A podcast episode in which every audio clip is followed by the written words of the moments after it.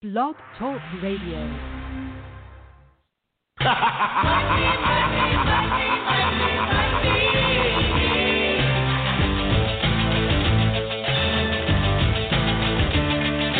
Everybody's got a price. Everybody's gonna pay.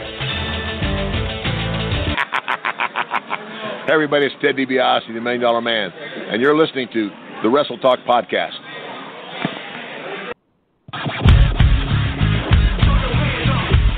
And I'm the Night Owl. You're tuned in to Wrestle Talk. 657-383-1521.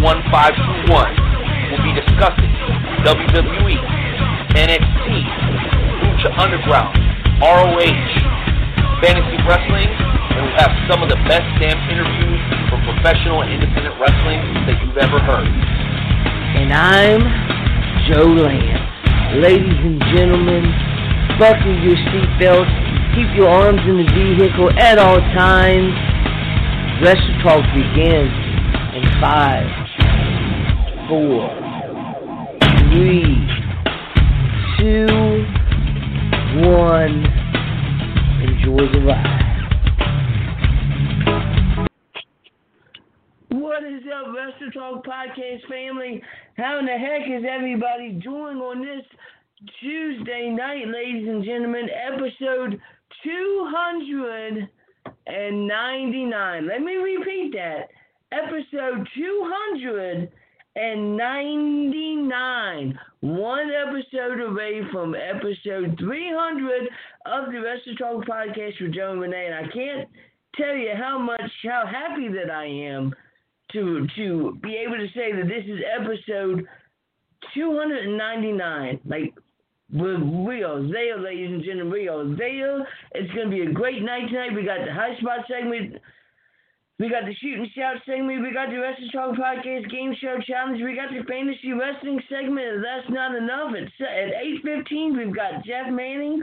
At 8.45, we've got Ricky Mandel coming on. And then at 8.30, we've got Darin Corbin coming on. It's going to be a absolute amazing, amazing, amazing show. Let me go ahead and bring in the man, the myth, the legend, the night. Engine, tell me, hit that music.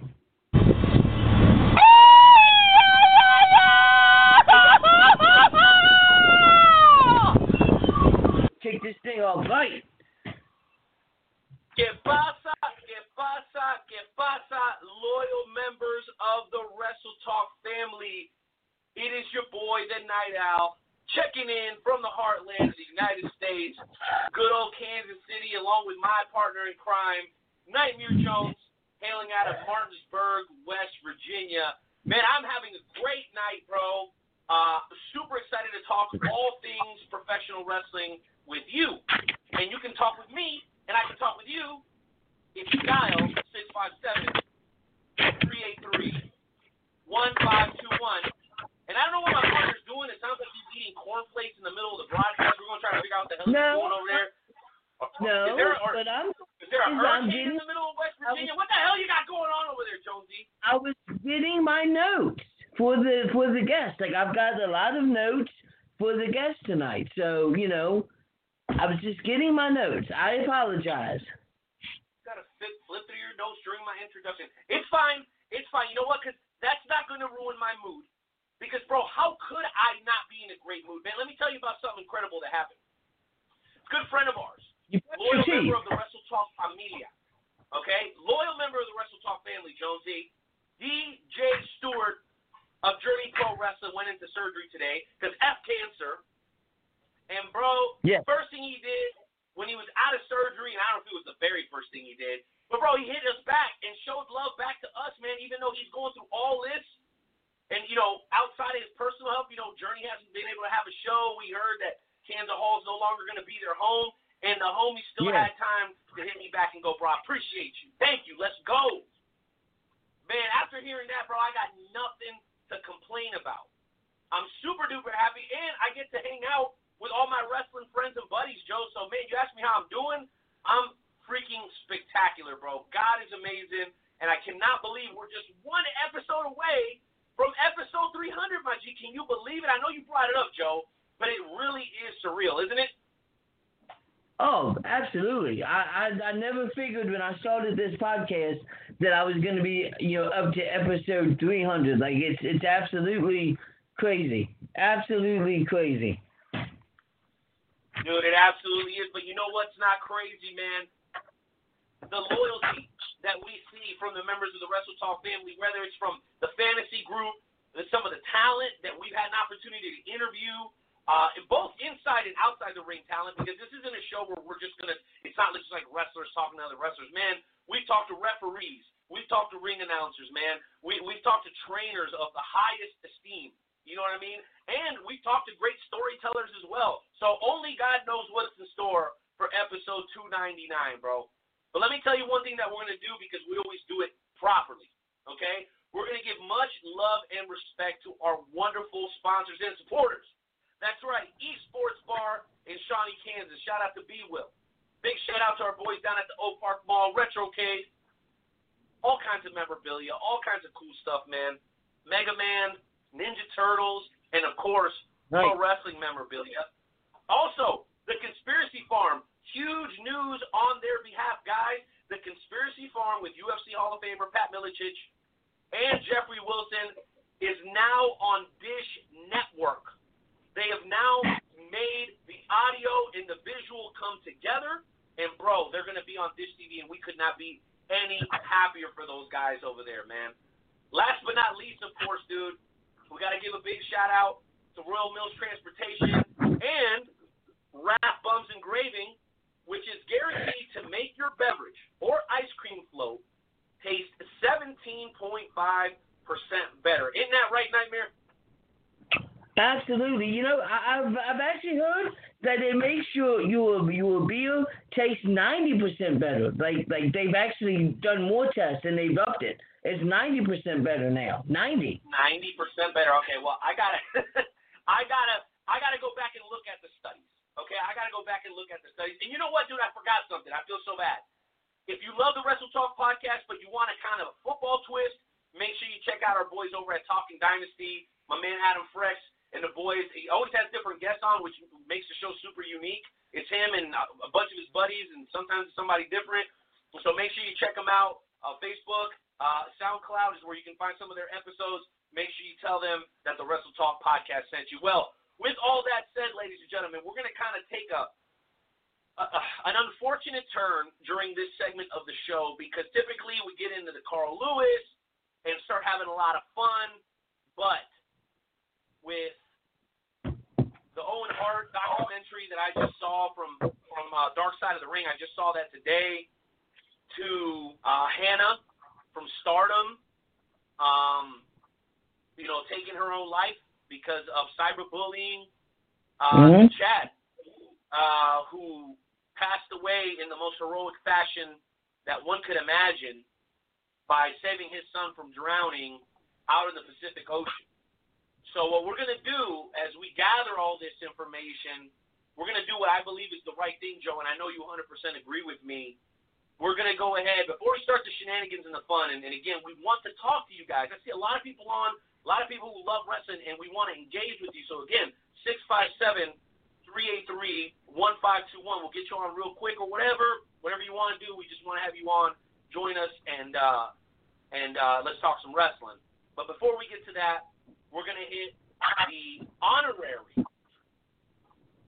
10 bell salute in order, you know, to serve as like a memorial for all these amazing people that have contributed to our lives via the sport of professional wrestling.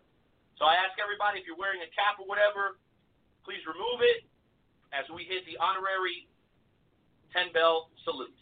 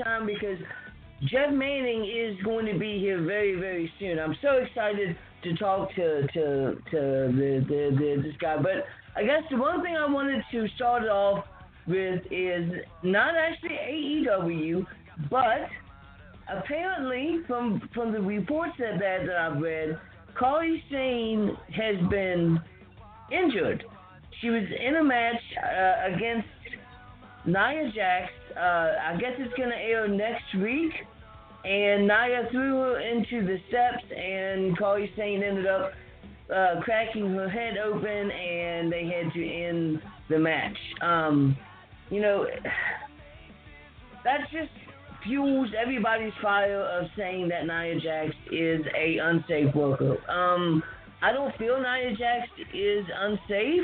I just feel that, that she's very, very unlucky when it comes to matches because it seems that a lot of, like, there's been a couple times where somebody's gotten injured because of Nia Jax. I'm not saying that she's an unsafe worker, but there are a lot of people that are saying that Nia Jax is an unsafe worker. And when you have this kind of stuff happen, that just puts more fuel to that fire. If you know what I'm talking about, Night Owl. Well, I do, Josie, and you know what?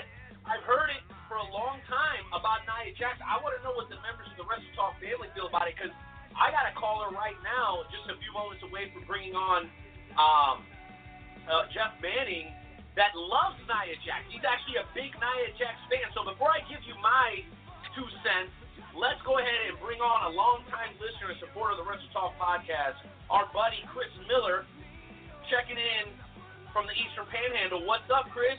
What do you think, man? I know you love Nia Jax, but is she dangerous in the ring? Yes or no? How you doing? How you doing? Yes, uh, I am a huge fan of her. Um, I love her work. Um, like Joe said, you know the the things that has happened. I feel like she she could be unfortunate and and comes to being at the wrong spot at the wrong time. Um, not fully saying that she's you know careless because she's. I don't feel like she's fully careless in, the ring, but uh, there are times where I feel like she, you know, anybody and everybody could be a little bit more safer. So I, I mean, it's a yes and no kind of question, if that makes sense. Well, it absolutely does, and I appreciate those thoughts, Chris. We're going to talk to you again here later on in the show. Uh, but listen, Joe, here's what I'm going to say. Um, it walks like a duck, it talks like a duck, okay? But at the same time, her style lends itself to provoking more injury than somebody yeah. like Alexa Bliss, for example. She is the monster that's supposed to be throwing these chicks around. So by nature, she's more likely to injure somebody. Now, when you look at somebody like Seth Rollins, I think that argument holds maybe a little bit more water because he's a smaller guy. So why is he hurting people so often if he's not that big menacing powerhouse like Nia Jax? That's an interesting question. Here's the other thing um, that I wanted to talk about here quickly. I want to throw this subject out, okay? And I hear people here on the uh, on the live feed saying that Nia Jax is clumsy. I've seen some clumsiness. I'm not going to deny it. Here's mm-hmm. what I mm-hmm. want to know. For anybody who saw AEW how did you feel about Nyla Rose losing the women's championship? Were you relieved? Were you happy it was finally over? There was a lot of controversy revolving around her. You know, being born a man, now, uh, you know, proclaiming to be a woman as women's champion. There's a lot of people upset with it. Are you finally satisfied? All your bitching and complaining, is it? Is it? Are you done? She's no longer champion. Can you just let the woman be in peace? Or do you want more? Do you want her out of the women's division, division at AEW? Joe, before we go to Jeff, man, I got to ask you that question. I know you're a Nyla Rose fan. She's actually even working Yes. in your area. You might even work the show with Nyla Rose. My question Yes. is, Joe, how did you feel when you saw Nyla lose the women's championship, which, by the way, um, she does awesome. And a lot of people are saying that either that match was the match of the night or the Jungle Boy MJF was the match of the night. And a lot of people make a great case for it. But let's not get into that. What is your thoughts on Nyla Rose? Yeah, um, you know, here's my my thing with Nyla Rose losing.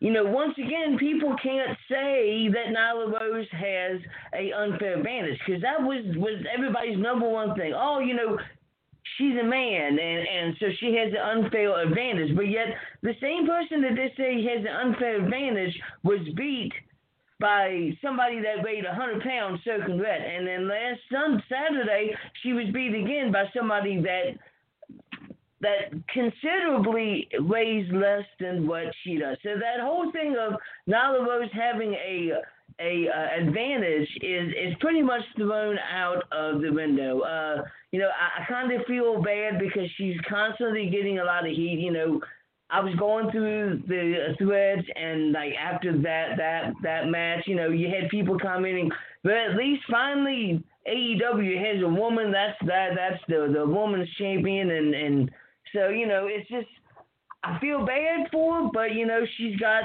really really thick skin, and she doesn't let that kind of stuff get to her. So you know, kudos on Nyla Rose for doing what she needs to do. And you know what I'm gonna say is, I'm gonna say this. I think that say what you will, Nyla Rose has helped elevate the women's division in AEW. Whether you like her as a champion or not, the level of competition definitely went to another level. And you know what was really sad? I was really looking forward to seeing Britt Baker, and we didn't get to see that. Okay, Yes. We really didn't. We really did not. And you know, I know there are Penelope Cruz uh, uh, fans out there. Okay, the, those these are the same people that think that the uh, the moon is pink, but that's neither here nor there. She did a okay job of filling in for Britt Baker, but I really wanted uh, to see her face off against uh, Starlander. I think her name is. She's fantastic. Yeah. Stat, Statlander. Statlander. That would have been a fantastic match as we see AEW's women division continue to take steps in the right direction. All right. All that said, yeah. guys, we're going to get to your phone call. I, still have two, three callers waiting to get on. KOB, you're first in that line. I do so have- tight. I What? do have uh, uh, one more uh, topic that, that I wanted to talk about, and it's a pretty big, big, big topic. Um, you know, and then we, we can get uh, get get uh, get KOB on and and get get his thoughts uh, because this uh, actually pertains to uh, pro wrestling podcast. So, are you ready for this, Renee? Now, you may I'm have ready. heard Bring this. it, brother. Okay. So there's a podcast called Off of the, the Script podcast. It's by a guy named uh, JD from New York 206. Uh, this guy, he's got a pretty good good following on on Twitter. He's got 30,000 followers, and then on YouTube, he's got over 116,000 followers. So you know he's he's got a lot of people that that that are watching his his podcast. Well, apparently he decided to make uh, light of, of something in one of his recent podcasts, and he decided to go after Alexa Bliss. And this is basically what he said. He said, She does nothing, she does nothing, She's just, I guarantee you, she's one of those women that just lays there and takes it. She does nothing. Can you imagine being in bed with Alexa Bliss and she performs the same way she does in the ring? Awful. All look and no substance whatsoever. Now, you know, you and I do a, a, a podcast, and we have, you know, a, a, a fairly really good uh, uh, listener uh, ratio. When you're doing the podcast, you can't be saying stuff like that because you're going to get nothing but heat from it. That's not going to bring any comedy. That's not going to bring people in. That's going to actually going to make people leave. So I just wanted to know what your thoughts because Alexa Bliss has already stated, you know, how dare he do do say say something like that, and then she blocked him on Twitter forever. He's been getting a lot of, of, of heat, and he's actually been getting death threats. So you know, what were your thoughts, Renee? How dare he exercise his First Amendment right? What the hell's wrong with that guy? Okay. Everybody relax. Here's all I'm to say, okay? And everyone's going to hate me for this, which most of you already do. That's fine, okay? That's what happens when you turn gymnasts into professional wrestlers, okay? He is classless. He is tasteless. He does fit the stereotypical jerk that lives down in his mom's basement. I'm not arguing against that. Okay? I'm not trying to justify what this guy said. He exercises First Amendment right, and, and people are exercising their First Amendment right, and the guy's an absolute asshole, general consensus says. Okay? But I agree with his analysis of Alexa Bliss. When was the last time you saw an Alexa Bliss match and you were at the edge of your seat like, oh my gosh, who's going to win this freaking pro wrestling match? No, dude, no, because you know it's going to go one of either way. Either she's going to cheat to win, okay, or she's going to do that thingy that she does off the top rope, which is a gymnast thingy, okay? The girl cannot have matches the way that Sasha, Bailey, Charlotte, and Becky have. And anybody who wants to make the argument to me that she's on the same level as them physically, I'll listen to that. I will because I'm a man who listens to reason. But as far as her ability to tell the story in the ring, and you know what, we're going to ask Jeff Manning about this. I don't know if he follows the current product, but there's a difference when women were fighting back in the Dizzy, okay, when the when the sport was more about what was going on in the ring and not how you look when you were coming down to the ring there was a certain amount of substance that had to take place inside the squared circle. Okay? She can't tell a story in the ring to save her effing life. And that's what this idiot podcaster was trying to say. See, if you want it explained to you eloquently, with a little bit of decorum, that's why you come to the Wrestle Talk podcast. Because we're going to give you the same takes that these hand jobbers are going to give you, but we're going to give them to you from a grown person's perspective. That's what we do here on the WTP Nightmare Joe. Those are my thoughts, bro. But I'm ready for Jeff Manning. I'm ready. Yeah. Absolutely. All right. All right, so ladies and gentlemen, what we're going to do right now is we're going to go ahead and bring on the one and only Jeff Manning. This this this gentleman has done it all. He's been a disc jockey. He's He's been a pro wrestling uh, promoter. He's been a referee. He's been a, a, manager. Ladies and gentlemen, it is the Wrestle Talk Podcast's honor to bring in the one, the only Jeff Manning.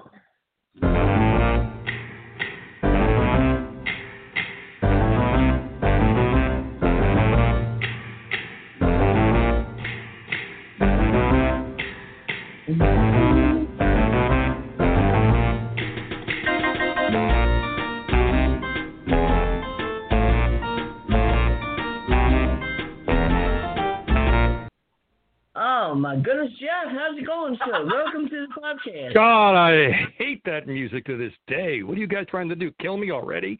I mean, Renee, you're you're just not controversial enough, pal. I, I mean, really, you, you, you need to really tell people how you feel because I, I think you're way too shy to be doing what you're doing here, pal. Way too shy. I do have one comment real quick on the Alexa Bliss stuff, and this is going to sound. I'm probably like you, Renee. People love to hate me or just flat out hate me. There's a difference between sports entertainment and professional wrestling. I think Alexa is sports entertainment with a dash of pro wrestling. Uh, I prefer pro wrestling with a nice dash of sports entertainment. I think that's that's probably where people are not maybe seeing what they want to see. Just my opinion. Take it for what it's worth. Well, well said. Morty Lipschitz, a.k.a. Jeff Manning, coming in with a hot take. Tell you, best guess in the business, guys. Best guess. But I'm going to go ahead and, and let Joe lead this off. Joe, I know you've been very excited to talk to Jeff. I mean, you're talking about Yeah. a guy that uh, dates back, you know, 25, 30 years in the business, or in the entertainment business All right, don't push it. I mean, I, I realize I'm, I'm, you know, probably older than you guys combined, but you know, show a little respect if I'm that old, huh? Hey, hey I'm, I'm saying it as I throw flowers at your feet. You deserve every moment of adulation. You have contributed to the business like few have, and you should take pride in each and every one of those years, sir. I appreciate it, and I really do. It's been, uh, it's, it's been a ride. And by the way, the moon is pink. I was listening. That is correct. The moon is pink. Maybe when you have a nice, well, if, if if you have a good bottle of whiskey, it's pink. I know that for sure. Anyway, go ahead, Joe. I'm I'm ready for your Alright. questions. Try not to make them too hard. It's almost past my bedtime out here in the West Coast. You know, Uh, I- I five won't five make- thirty. It's, it's nap time. I, I Oh, by the way, you. Joe? Yes. Joe, real quick, uh, we have a new listener, uh, Brady, checking in from Canada tonight. Brady, blessings to you, brother. We love you. Our partners in the North, you guys are fantastic. Thank you for checking out the Wrestle Talk podcast. Go ahead, Joey. Take it away. All right. So you know you you you actually uh, uh, have been a, a a disc jockey, and and I wanted to know how does somebody go from being a disc jockey to going into the pro wrestling business? One of those weird things. I was doing a radio gig in beautiful Stockton, California, the armpit of the Central Valley in California, and they asked me to bring to train a new guy who was coming in by the name of Pat Kelly, and Pat was doing some ring announce work at the Cow Palace in San Francisco, and I'd always Nice. been a big wrestling fan. And so I kind of trained him in the radio biz, and for better or worse, he got me in the wrestling biz. It's weird, and that's been, I'll be honest, over 40 years ago. Awesome. And Pat's and now Yeah, Pat's involved it. with a promotion. Um, I forget what it's called, but they're out of Sacramento, California. It's a brand new promotion, of course. We're all shut down here, like most people are. So, uh, Yeah. but we're hoping. But that's how I that, that's how I made that unlikely transition. Okay.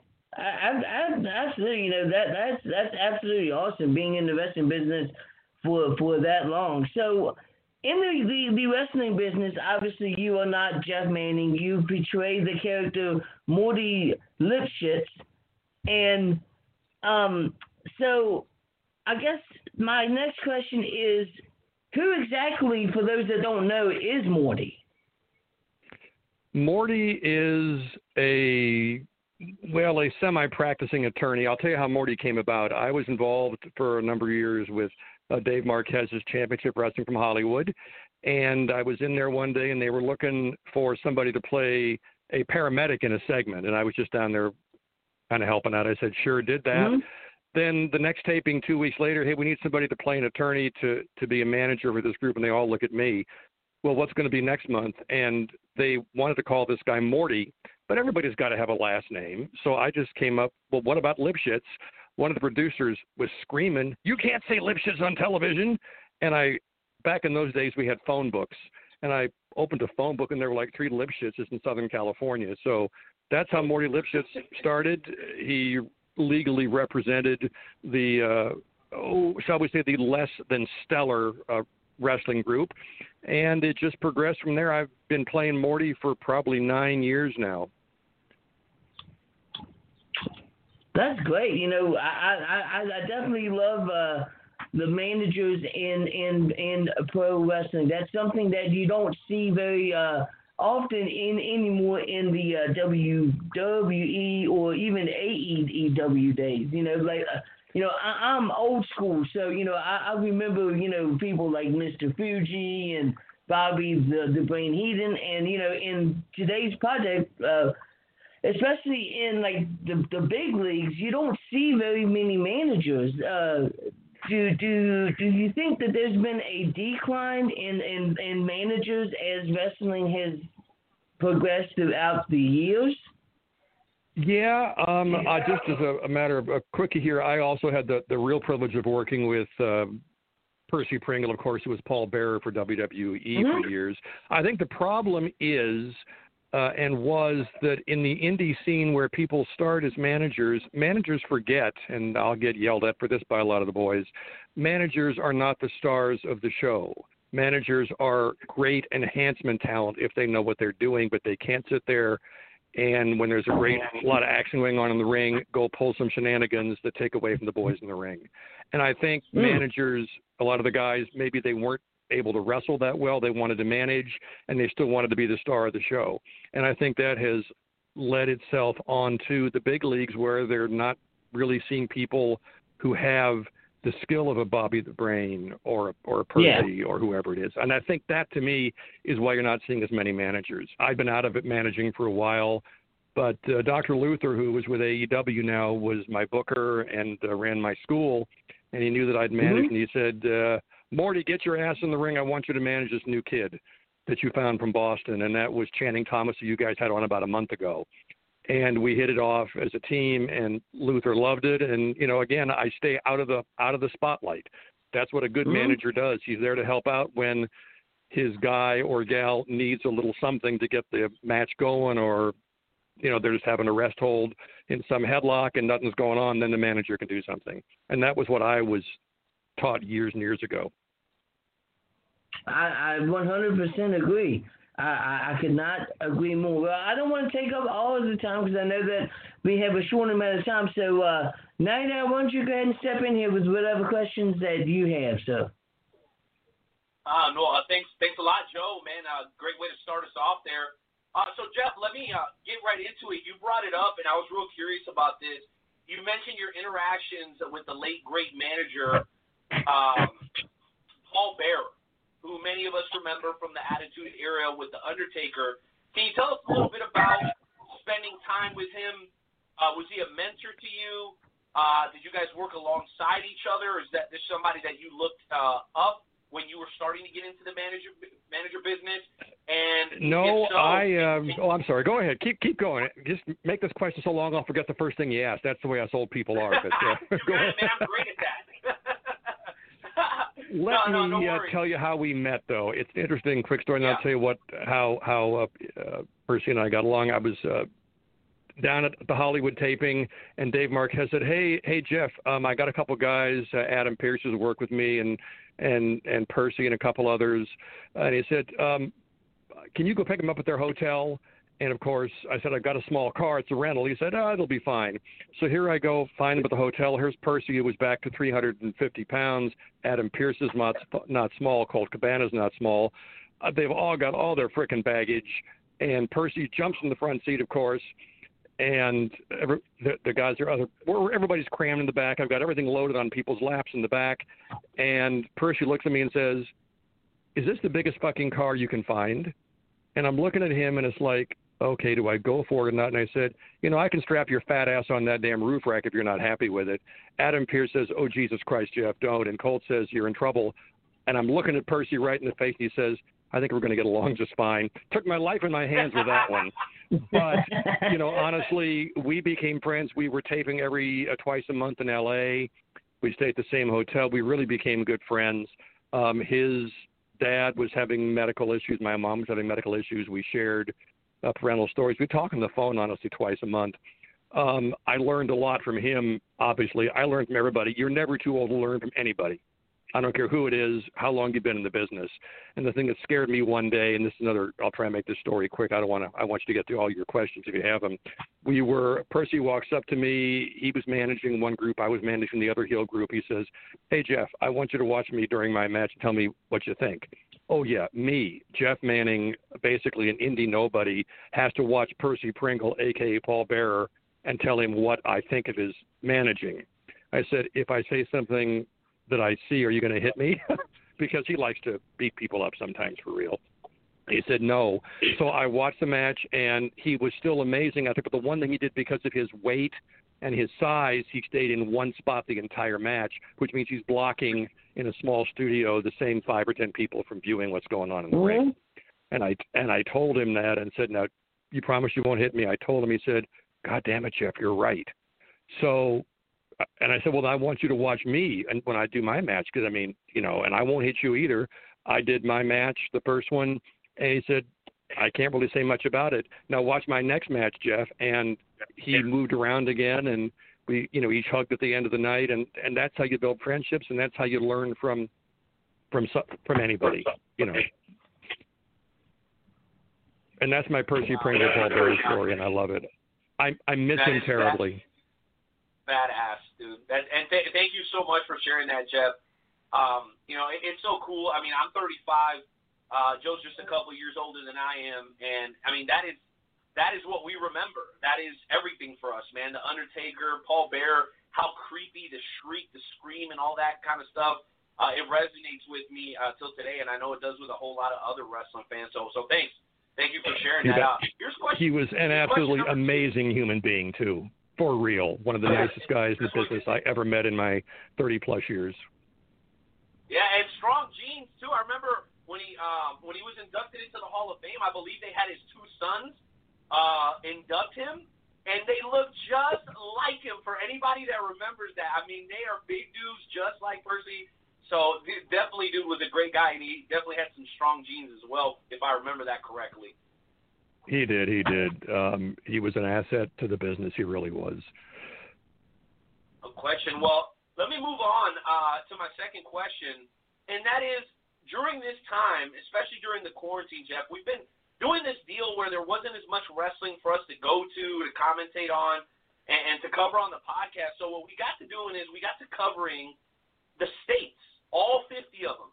And we've had several representatives from a couple of different states. I believe today we're getting two from the great state of California. Right after you, believe it or not, uh, we have Ricky Mandel coming on. Uh, He's from. Nevada. He is from Nevada right now. He's been in Nevada for about two years, I believe. Oh, he's in Nevada now. Okay, okay, awesome. Because I know Yep. he made a, a, a huge impact over uh, on the West Coast, particularly in California. Talk to us about that. Correct. We know you you you've had your opportunity uh, to go elsewhere uh, just throughout your career. Can you define to anybody who's never had like a West Coast brand of professional wrestling? Does it differ from anything else that you've seen around the country or maybe even the world? Yeah, it's uh, it's it's way different. I'm going to be honest. Back in the old territory days, that was even back when I was young. The Pacific Northwest was probably one of the top three territories. Roddy Piper went through here, Jesse Ventura, you name it. All the big names went through here. Um, but uh, as time passed and Vince kind of ended the territory era, I'll be very honest. Uh, the wrestling has gone downhill. We have we have some very talented people don't get me wrong, and I use as many of them as I can from the Northwest. But um, and this is typical in a lot of the West Coast. I'm seeing Washington, even parts of California, some very great talent. But a lot of the guys, if they train at all, they'll train for a month or two and say, "Okay, I want my main event, and I want to make 250 bucks." Um, it's a whole different way out here in the West Coast. I've been out on the East Coast. I'm working with some some guys out of Colorado. Whole different attitude. Maybe it's just all the sunshine in the West Coast. Um, we have a school, and you know I can't get kids to drive 30 minutes to be trained by a Dr. Luther at AEW. You know, I mean, Mm. they all want to be stars, but they don't want to put in the time. Yep. Um, Yep. you just can't train three times and go and, and have a good match. It isn't going to happen. And that to me is where the West Coast has gone downhill. Uh, I know Colorado is up and down. I've worked in California, worked for another legendary guy, Jesse Hernandez. Uh, he and I worked about three or four years together down at Empire Wrestling down there. I refereed for him, and helped out in the back a little bit. Um, he's an old school teacher. His guys don't get into the ring until they're ready. Um, there's some other really good schools down there, uh, but there's a lot of people. Just because somebody is a wrestler doesn't mean he should open a school and be teaching people. Um, and that's been going on an awful lot. Well, that's really unfortunate, especially when there's so many, so many qualified instructors out there. Just here in our area, We're very blessed to have the Extreme Wrestling Center, guys that have been in the business for a long time. Uh, Harley Racing Yep. School isn't too far from here. Uh, so, you know, particularly in the St. Louis area, there's there's a lot of great options. We recommend anybody who's watching the show or listening, um, if you're thinking about getting into the business, go to a reputable school. Don't be a lazy ass. Right, and don't All be right. afraid.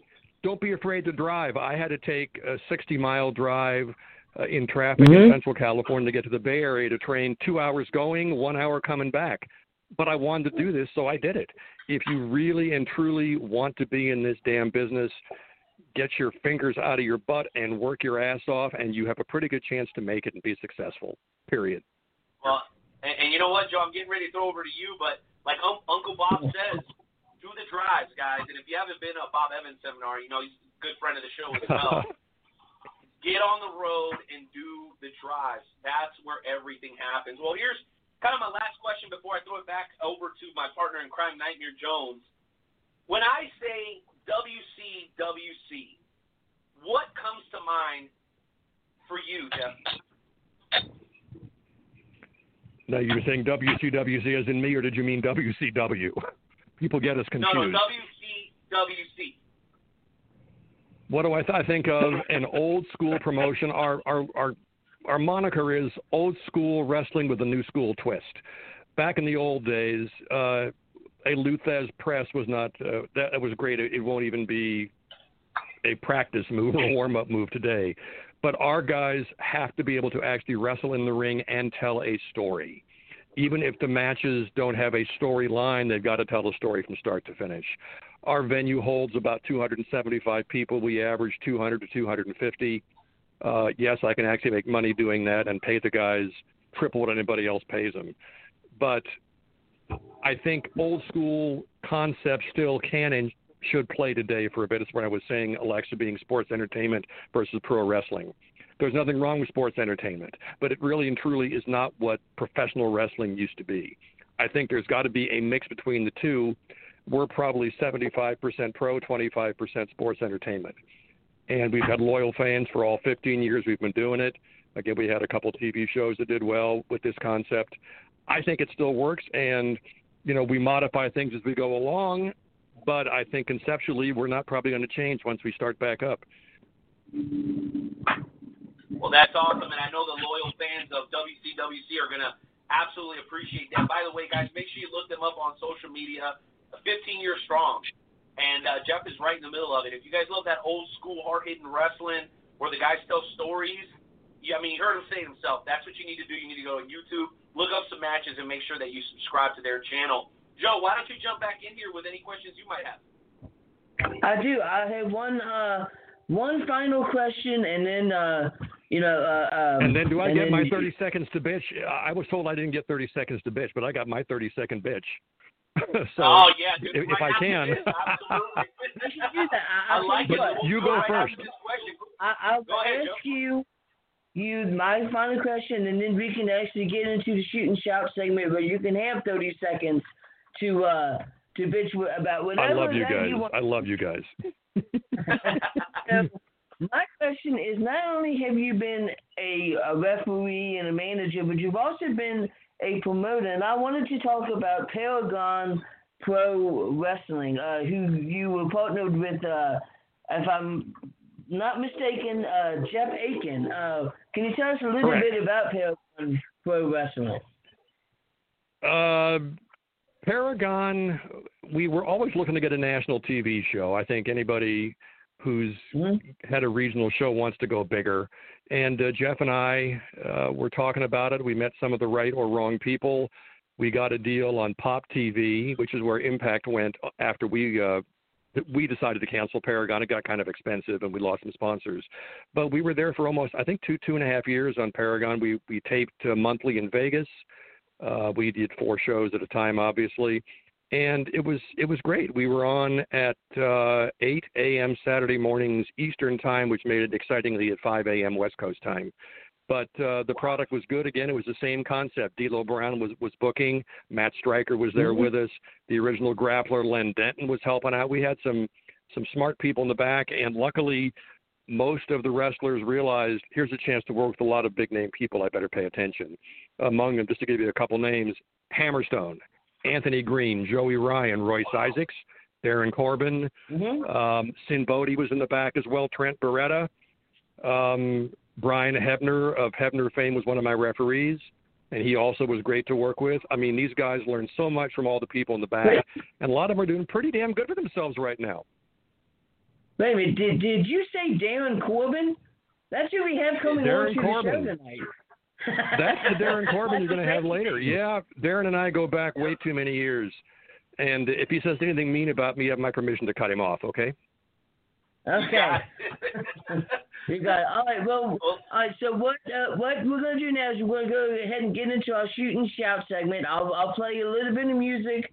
Uh, I'll go first. Renee will go, and then you can uh, uh, end us out. Uh, like I said, it's like 30 to 40 seconds of bitching, whatever is on your mind. It could be wrestling. It can be the the you can be pissed off that there's not that there's too much air in a bag of potato chips. So, uh. I go got it. and Get that music. I got my notes right here. What I want to say. It'll be 20 seconds at that, so you can go 40 if you want. All right, here you go.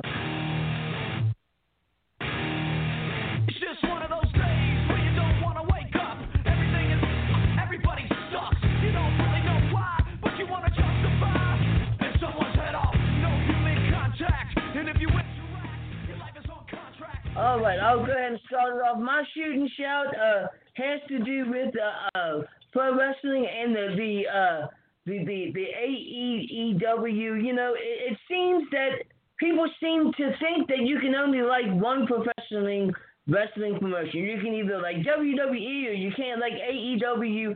You're only allowed to have one, and and I'm here to tell you that that is nothing more than some fucking bullshit, as the Iron Sheik would say.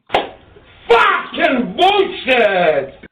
Because you are a professional wrestling fan, you can watch whatever wrestling you want to. If you want to watch AEW on Wednesdays and then watch NXT on Wednesday nights on the, WWE Network and watch Monday Night Raw on SmackDown and uh, Impact Wrestling, you are more than welcome to do that. And if anybody tells you that you're not allowed to do that, well, there's only one thing that I would have to say, and that is. Never drew a dime.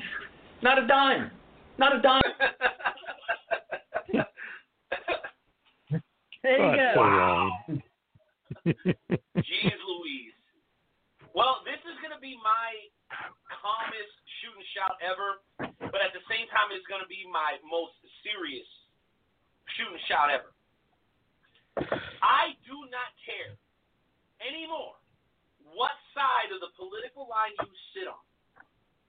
It is not okay for people of authority to be abusing their power to the point where they are murdering unarmed people. You can Yep. go ahead and pick through the details, okay? You can go ahead and tear apart other people's arguments, but the bottom line is every single week, somebody that has my complexion or darker, and sometimes Mhm. it's the other way around. Sometimes it's people of my complexion or darker robbing, stealing, and killing, okay? Because it's not a one way street, okay? I am sick and tired of people abusing their power and taking advantage of people that are vulnerable.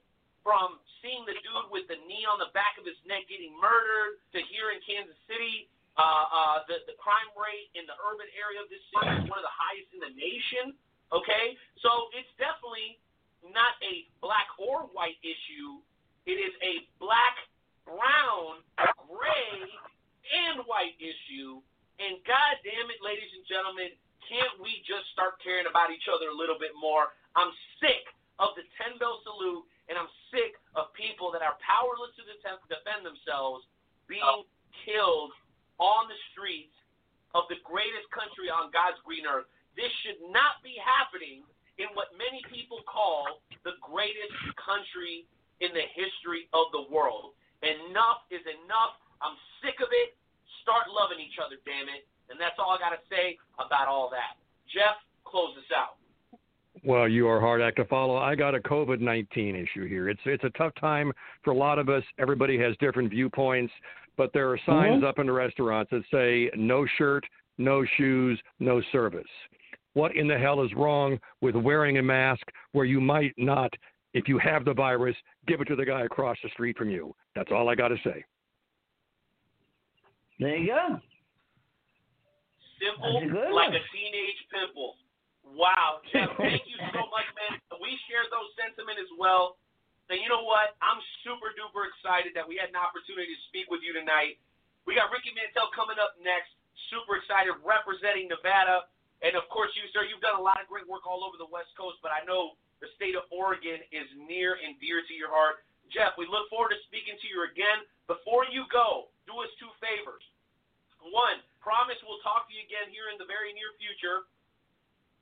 Second part of that, Okay. welcome as the newest member of the Wrestle Talk family. And the very last thing, please tell us where people can keep up with you and your promotion on social media.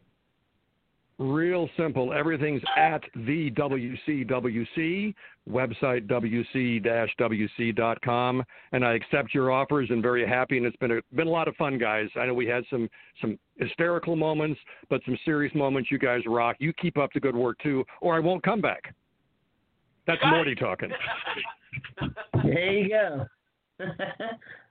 Right. Thanks again, guys. It was awesome. I appreciate it. Yeah, absolutely. And peace, man. All right, that was a great interview. Now we go into our next interview. Uh, why don't you go ahead and introduce our next guest, sir? No doubt about it, Joe. It's been an outstanding show so far. And guess what? We're only one third through the show for tonight. If you're digging it, hit that like button here, hit that share button. And if you're listening to the replay, make sure to share the broadcast on your social media platforms. That said, ladies and gentlemen, up next is a man that is well respected throughout the pro wrestling world. And I'm pretty sure you all know who it is. Okay? If you're huge Lucha Underground fans, the way that we are, if you're fans of the NWA, the way that we are, then you're going to absolutely love our next guest. Ladies and gentlemen, a 15 year veteran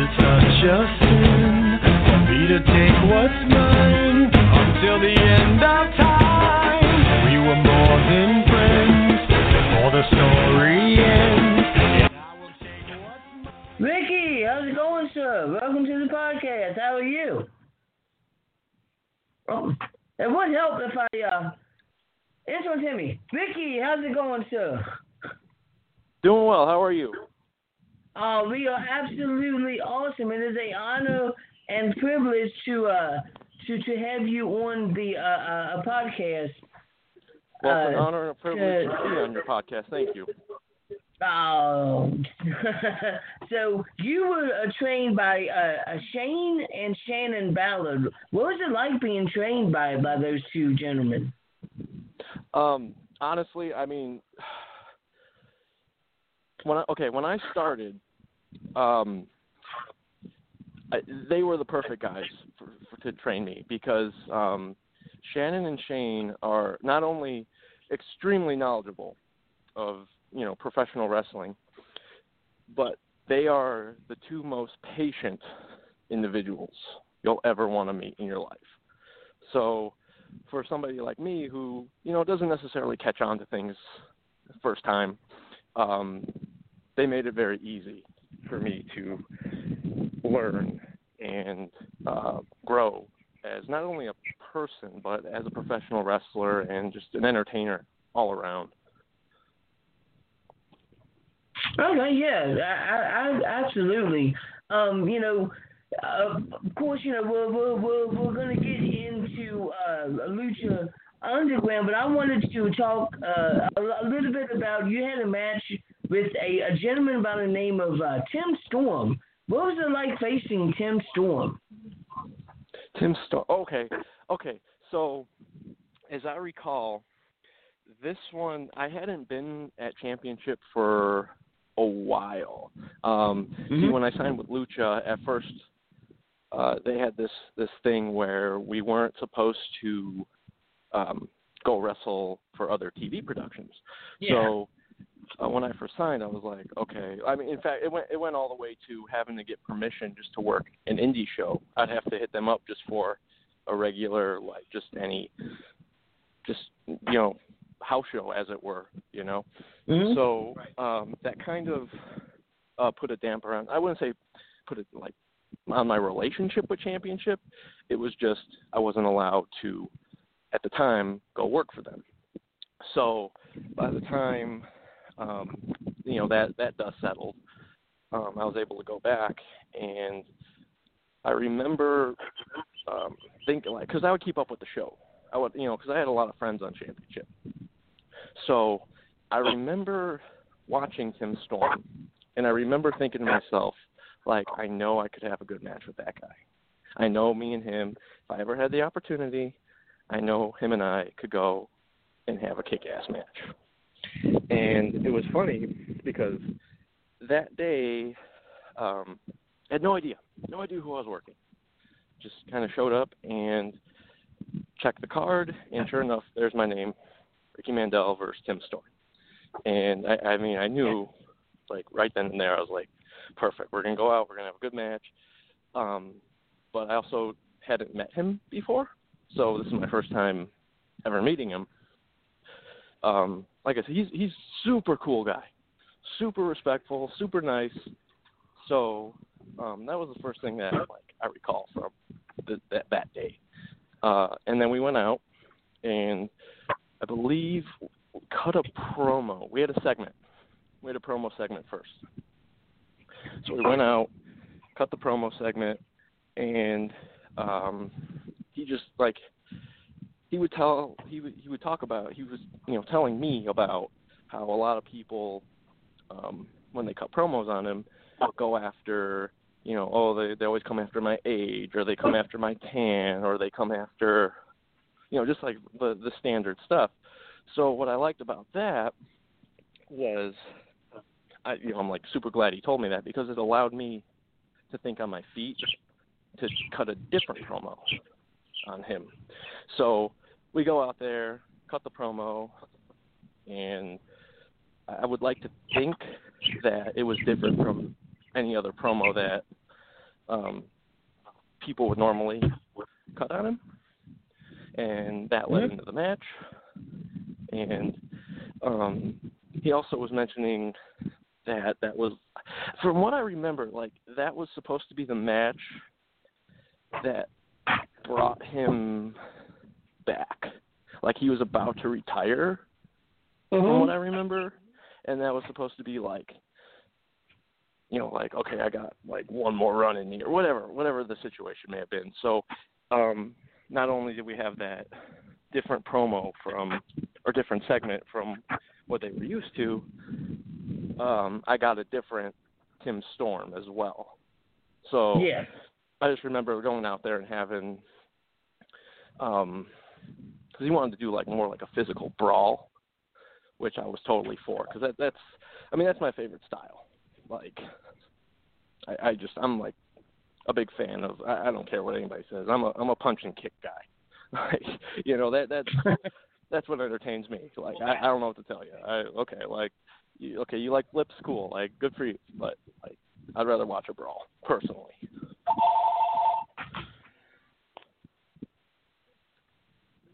All right, and my last question that I have be before I throw it to uh, Renee.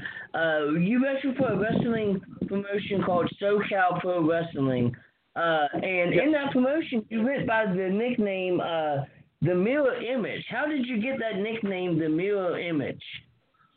Okay, so there's there's not really like a um the, the story behind this doesn't really make any sense, but I, I thought the name was cool. So um before I before um I was doing the mirror image stuff, I um worked for this promotion in Anaheim called WPW, uh, World Power Wrestling. So one day I'm getting ready to um, head out for the show, and I'm thinking to myself like I don't really have. This is when I first started, so I didn't really have like a gimmick. I was just kind of like a guy in tights, if you will, and I wanted you know a character, to, you know, really take myself to another level.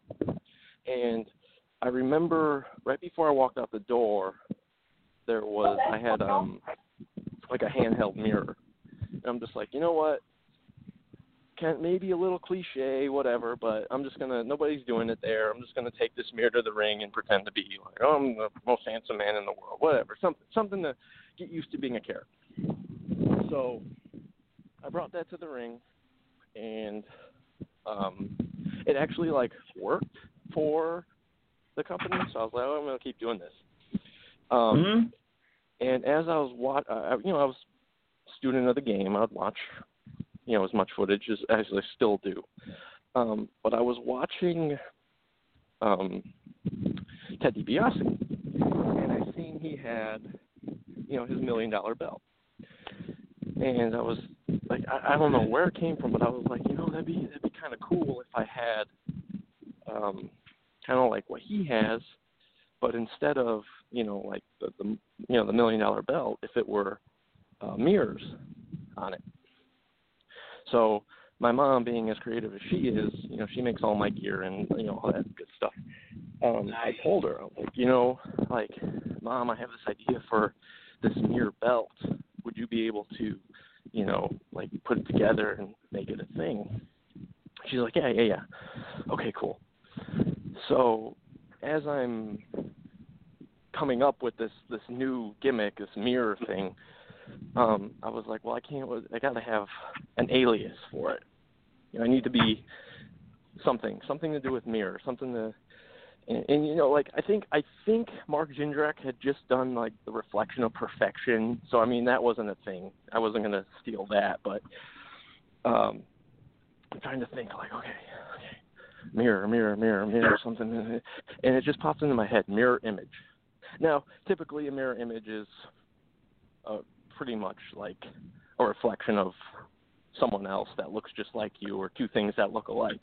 So, it really, didn't make much sense, but it's also pro wrestling, and I don't think stuff like certain things really need to make a lot of sense.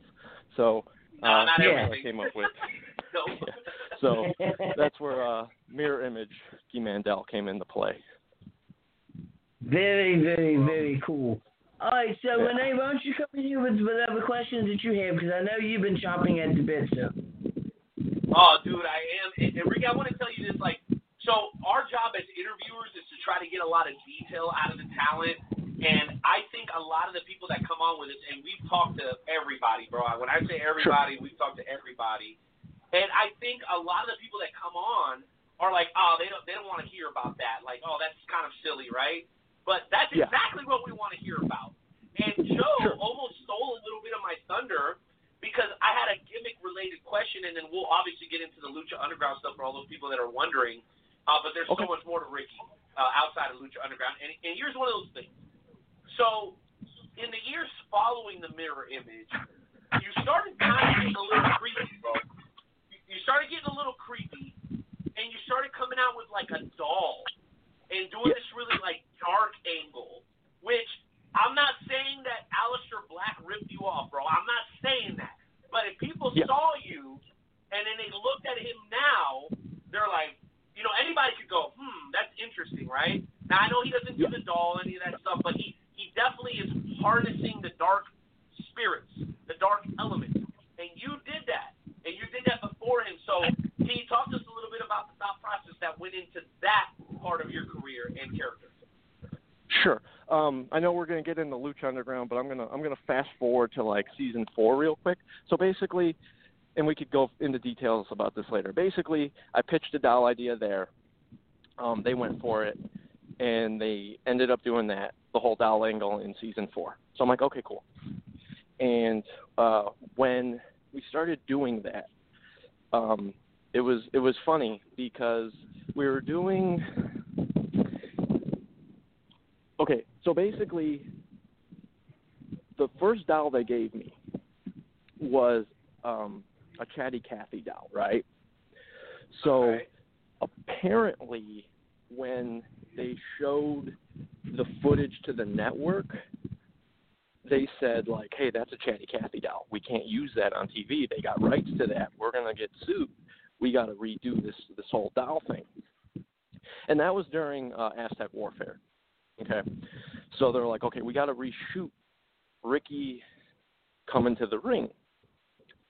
Um, so basically, they had me. They were like, "Okay, well, what, what can we do with him? What are we gonna do that would cause him just to walk down to the ring with fans and everything?" So they're like, "All right, Ricky, there's going to be a dark match tonight. All you're going to do is walk down the ramp, walk down the stairs, and just sit in the audience. Do what you got to do. Um, you know, that's that's all you have to do. Okay, cool. We just need the footage.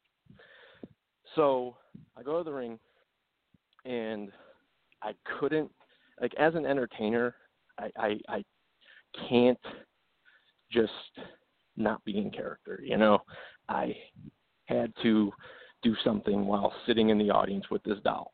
So while I'm in the you know in the audience, I'm just chatting away with this this doll. I'm just having full blown conversation talking about uh, Katrina. I'm, I'm telling my doll that Katrina's pretty, but she's prettier. Uh, I'm telling her that I'm, I'm telling him like, you know, yeah, I could I could take on Mil Muertes any day of the week. Yeah, just whatever, whatever the hell is going on. Um, so right after that, like that moment, I knew, like, this is fun. okay, so I said, I don't, I don't care, like, what I have to do. As soon as season four is over and I go back to the Indies, I'll create my own doll. I'll, I'll create my own new dark persona, and I'm gonna do this type of character. Because keep in mind, like even though uh, Lucha Underground was having me do the Ricky Mundo stuff, I would still go Right. back to the Indies and be sexy beach Ricky Mandel. I wasn't, you know, going back and pretending to be uh, John like I was at Lucha. You know, uh, I wasn't using Trece uh, on the Indies. I was always Ricky Mandel. I was always sexy beach Ricky Mandel. So um, I knew that, like like I said, right from that little that little me farting around talking to a doll, I knew I'm going to bring this to the Indies. I'm going to change and start thinking of new, um, like a new darker character, and that's when I started to put um, like vignettes together on my YouTube channel.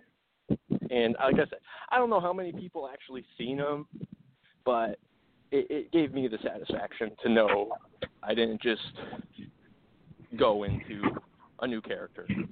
I I I I, I feel justified knowing that I hmm? changed gradually. you, d- you did change gradually, and and you know what? Knowing that you were doing those two things at the same time impresses me. Even I mean, you're obviously a really talented cat, but knowing that you were doing the Ricky Mundo deal, but then still developing what what was really more um, near and dear to your heart on the Indies, I think is spectacular. And a lot of guys and girls struggle to get one character right. And there's no question that you did the Ricky Mundo thing to perfection. And, and, and I want to ask you about that. But first, we do have an audience question from our boy Okay. Drew Chandler in Topeka, Kansas. And he Okay. wants to know um, about your time in Lucha Underground and if you had the opportunity to work closely with uh, referee Marty Elias. And if so, what was your experience? Oh yeah, for sure. I mean, well, first of all, my time in Lucha Underground. I mean, I, you know, I, I can't thank that company enough for what they did for me. You know, because if you look back um, at my time there, they invested, as they did with a lot of guys, but I mean, with everybody really. But still, like, um, if we're talking, we're talking about me here.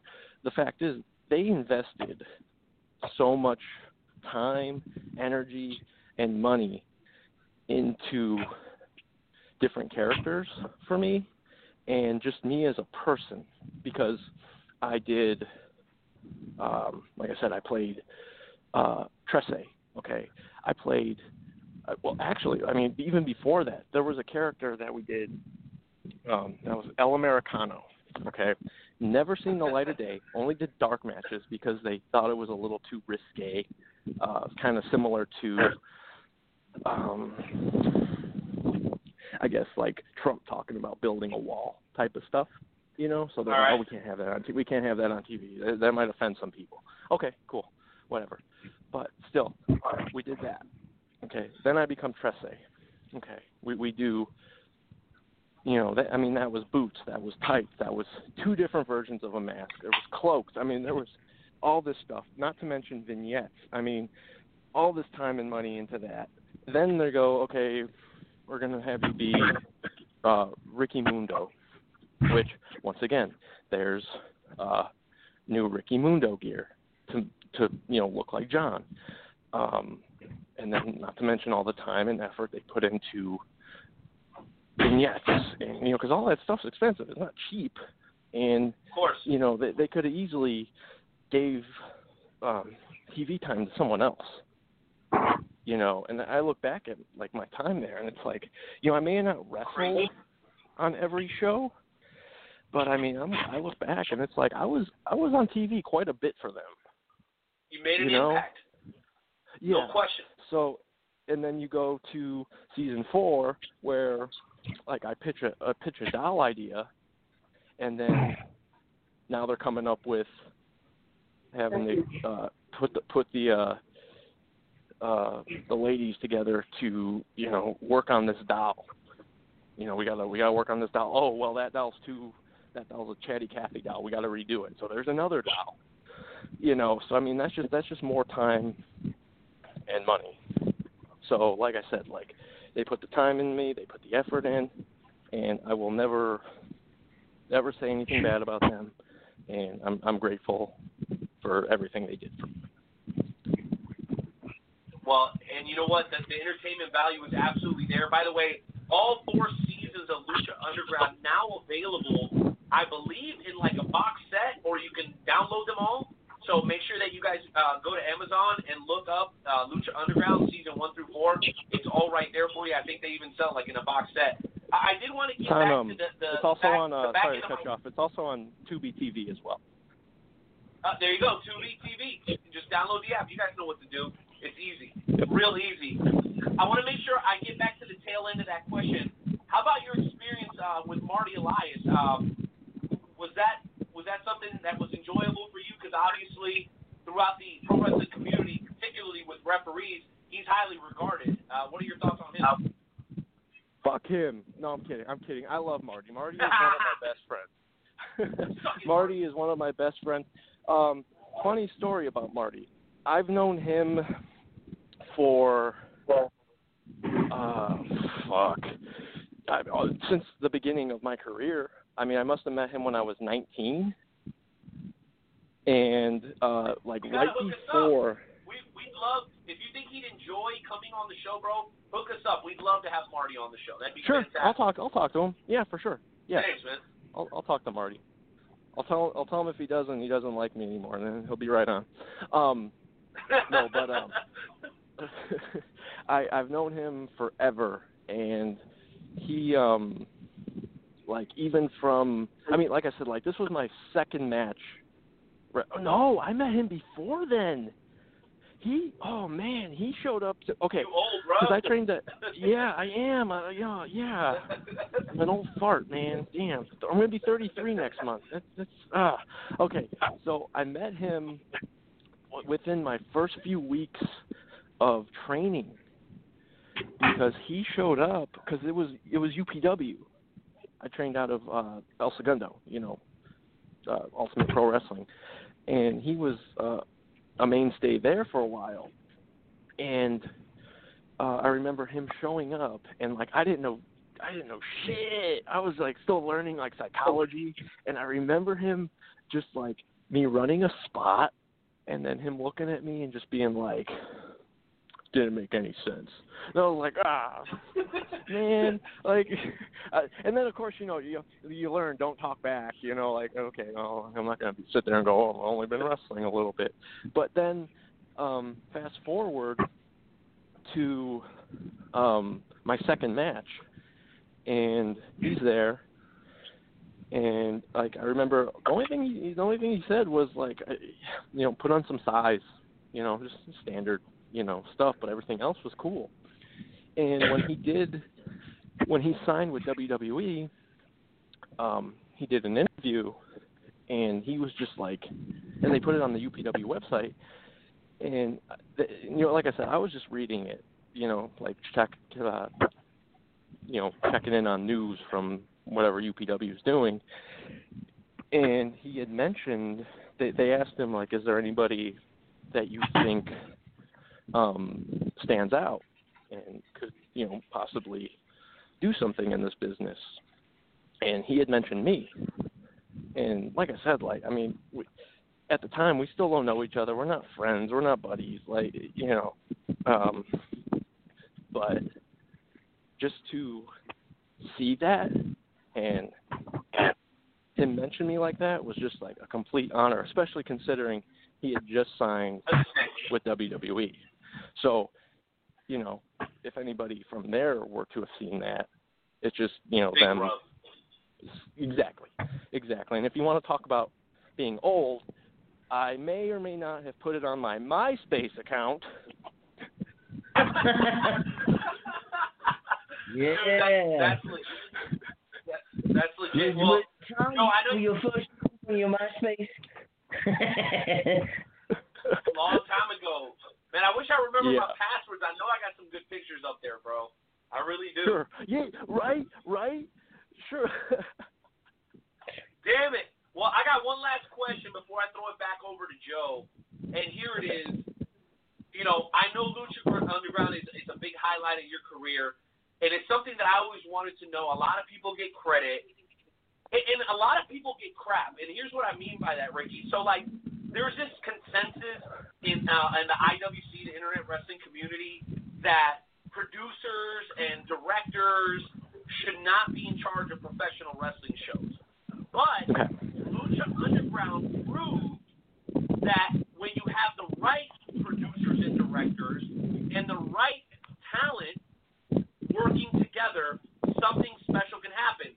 The reason that we were able to get what we got for AEW Dynamite with the pre-recorded Stadium Stampede match, why we Sure. were able to get what we got at Money in the Bank with the pre-recorded, you know, WWE headquarters thing, I to me, it was all an original brainchild of Lucha Underground and some of the vignettes and the things that Lucha Underground was doing with the no replays, things that people don't even really think about.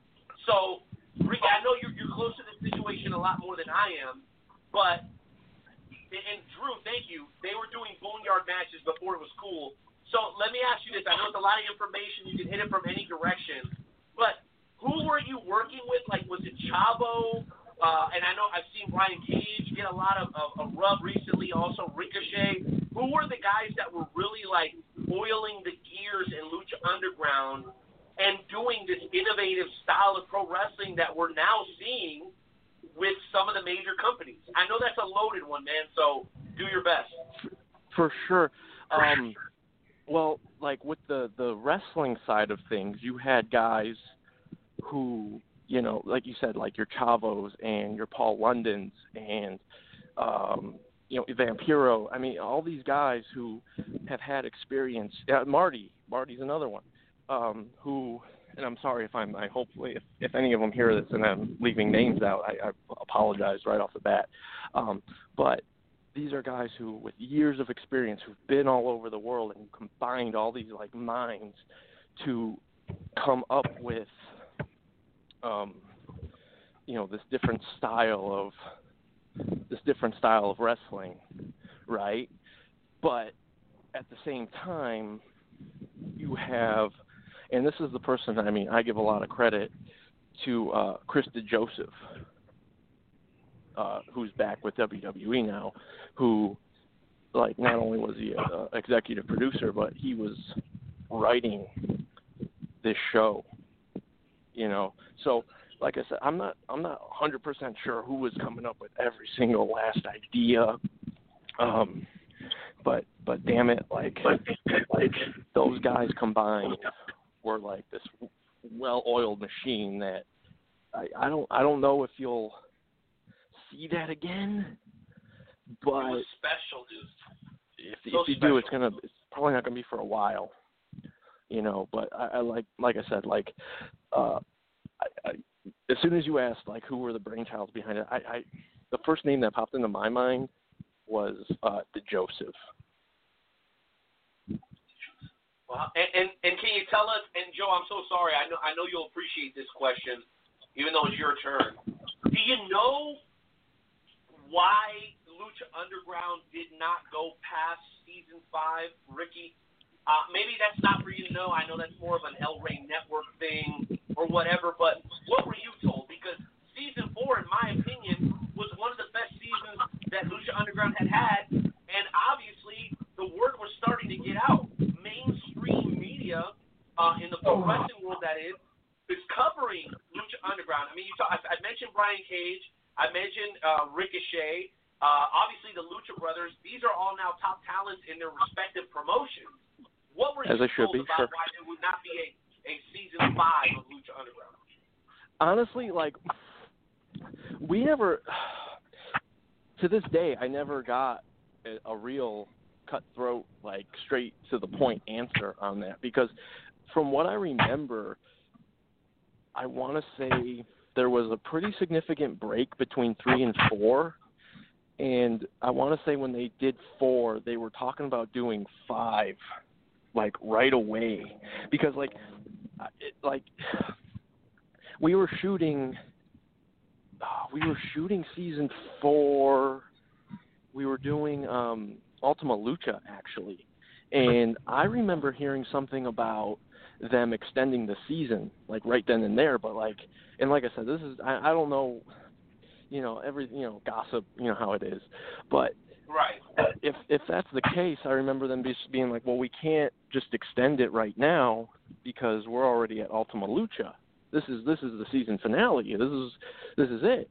Um, but we could um, bring back bring it back for season five, and you know, but then you know months and I mean now it's been years, nothing happened.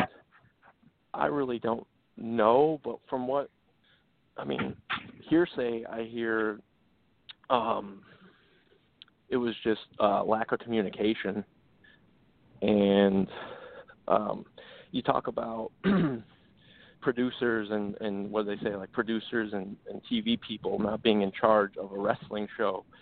I, I don't think it's necessarily um, having producers um, is, is like the head of a wrestling company or writers is is the problem.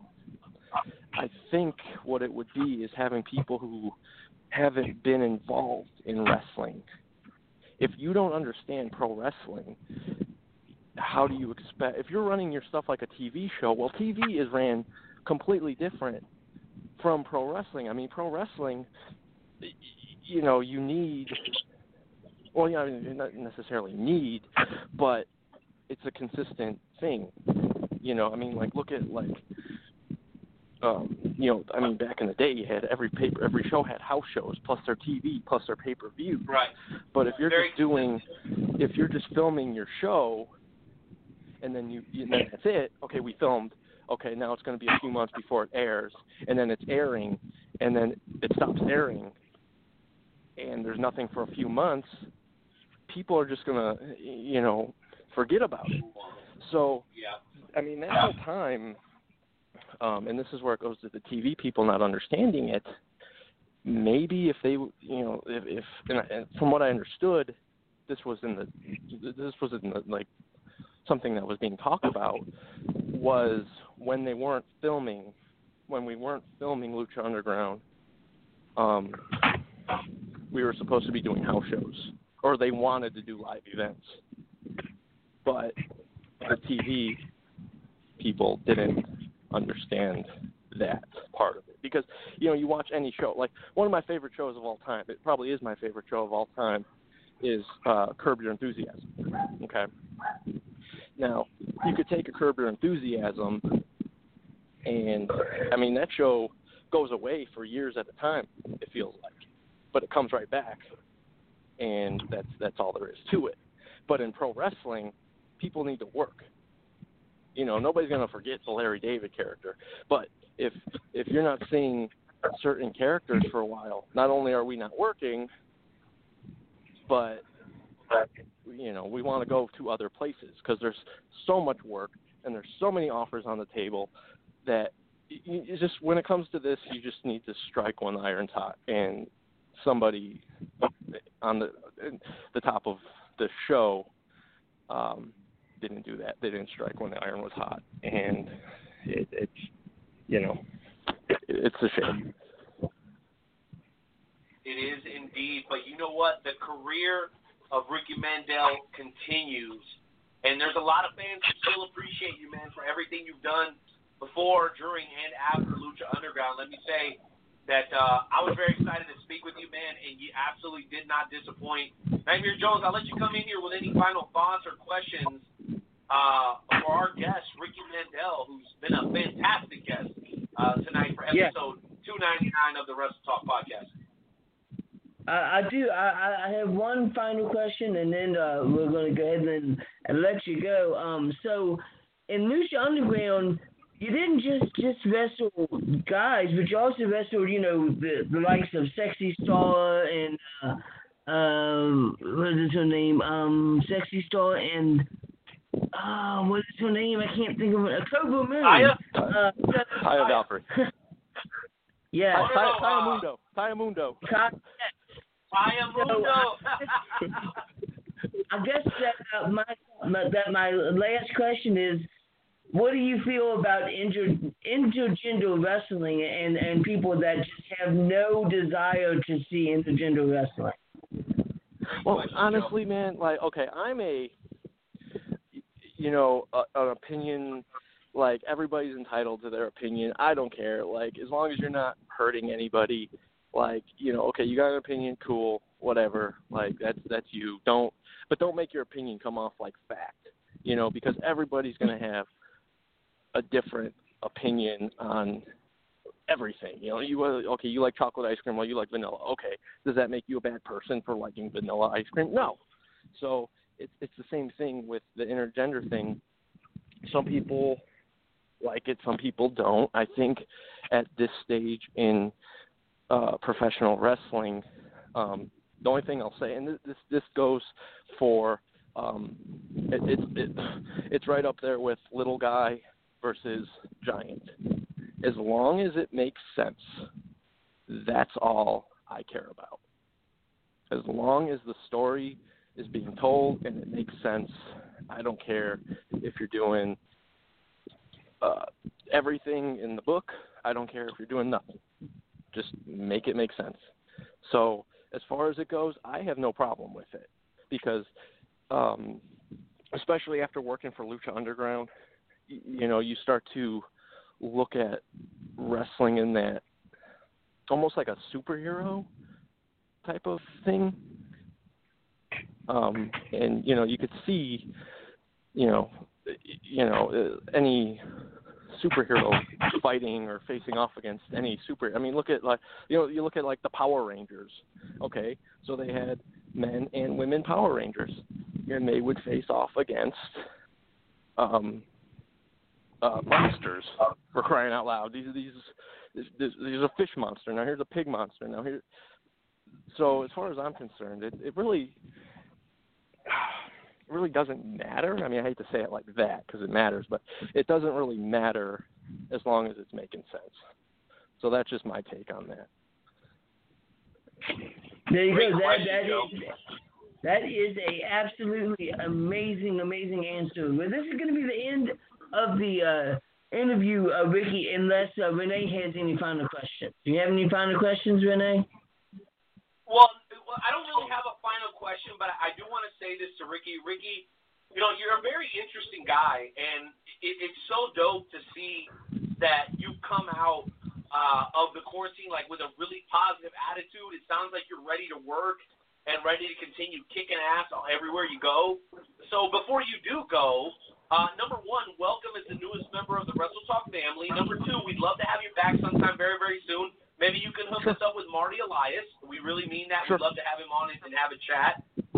But my final real thing is, dude, what are you gonna do when they finally end the damn lockdown and you can get back to work? Where can the fans find you?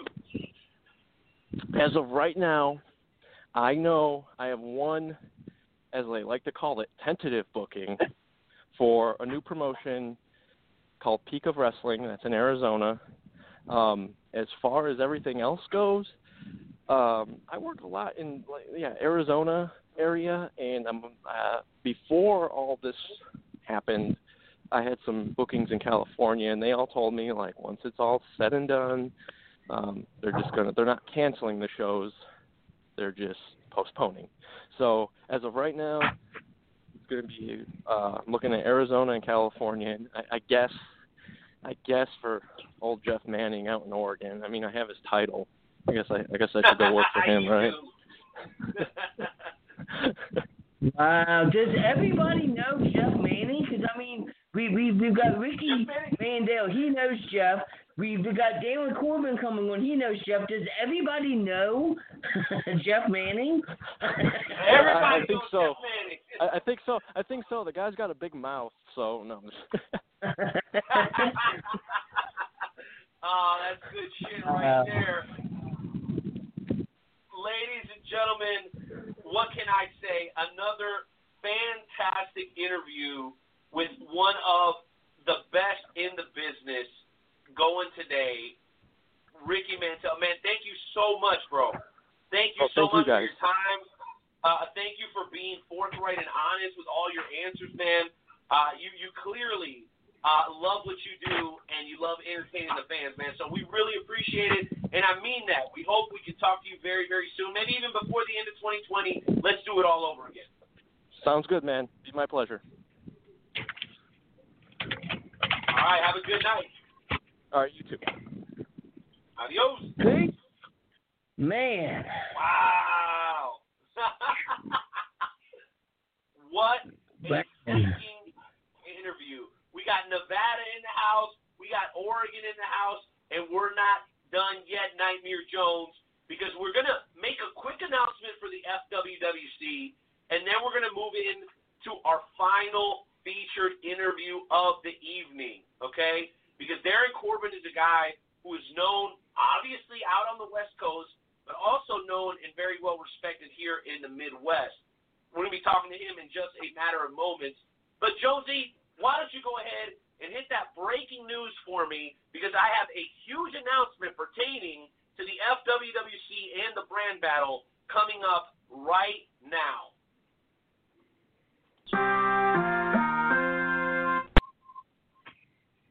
All right, loyal members of the world's premier fantasy wrestling promotion, allow me to make this announcement. And I know there are a few of you on hold, and we're going to let you guys come on for about 30 seconds apiece. I got a couple callers. I got enough room for two callers tonight for the FWC, and I need you to make it quick because we got to respect Darin Corbin's time. Okay? But before you guys come on, I'm going to go ahead and make this announcement. For the week of May 16th through May 22nd, which is round three, week one of the heated FWWC brand battle, the scores are as follows for week one Infinite Brand, two points. Inferno Brand, two points.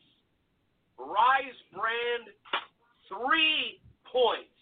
Meaning that the lead for round three, as of right now, belongs to the Rise brand. Congratulations to you, Heel Deal. Congratulations to all the hardworking members of the Rise brand, including El Diablo, Arden Murphy, and all the other hardworking folks over there like Lilith. Good job. But keep it up because Inferno and Infinite are hot on your trail, and they each have won around, and you have not. So, Rise, let me see what you got, and let's see if you can keep that momentum going. Congratulations to you guys.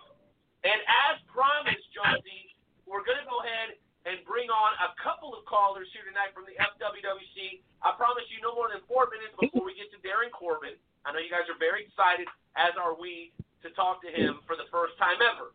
That said, let's go ahead and jump in first to the Intercontinental Champion representing Infinite Brand, the KOB. Hey, hey, hey, how's it going? Woo! What you guys got to say today, huh? Well, we're interviewing you. You're not interviewing us. Tell us what you want to say That is true. and hit the road. Yes, sir. Yes, sir. So, coming up on Monday, you are going to be seeing Funky Flex versus KOB in a dumpster match. So, here's how this came about. The other day, Funky decided he wanted to throw my head straight into a door. Bang, bang, bang.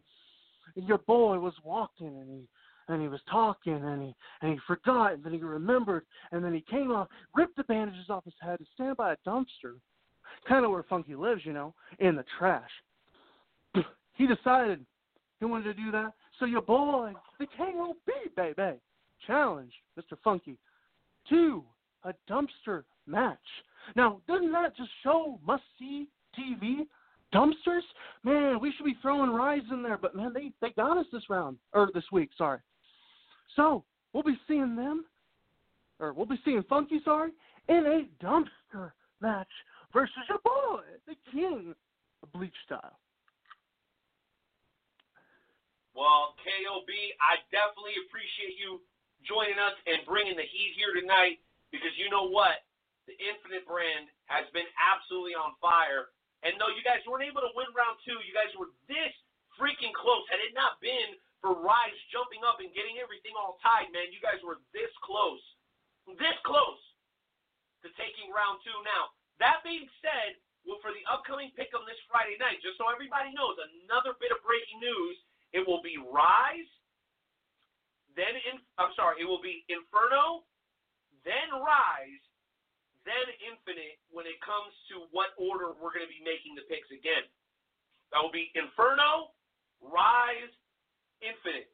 Final caller, the general manager of the Infinite brand. Before we take a quick break and get to Darin Corbin, the one and only SOS very own Tank Westbrook. Tank, welcome back to the show. How you doing? How you doing? I'm doing good, man. What's on your mind? You know, it's okay that we we get to pick last because you know what? You save the last, you save the best for last, so it's okay. I mean, like you said, I, I still get to pick last. You're saving the best, so it doesn't bother me. Now, on to the other dropping news that you just said that I am tied with Inferno and Rise wins round three, week one. Congratulations, Rise.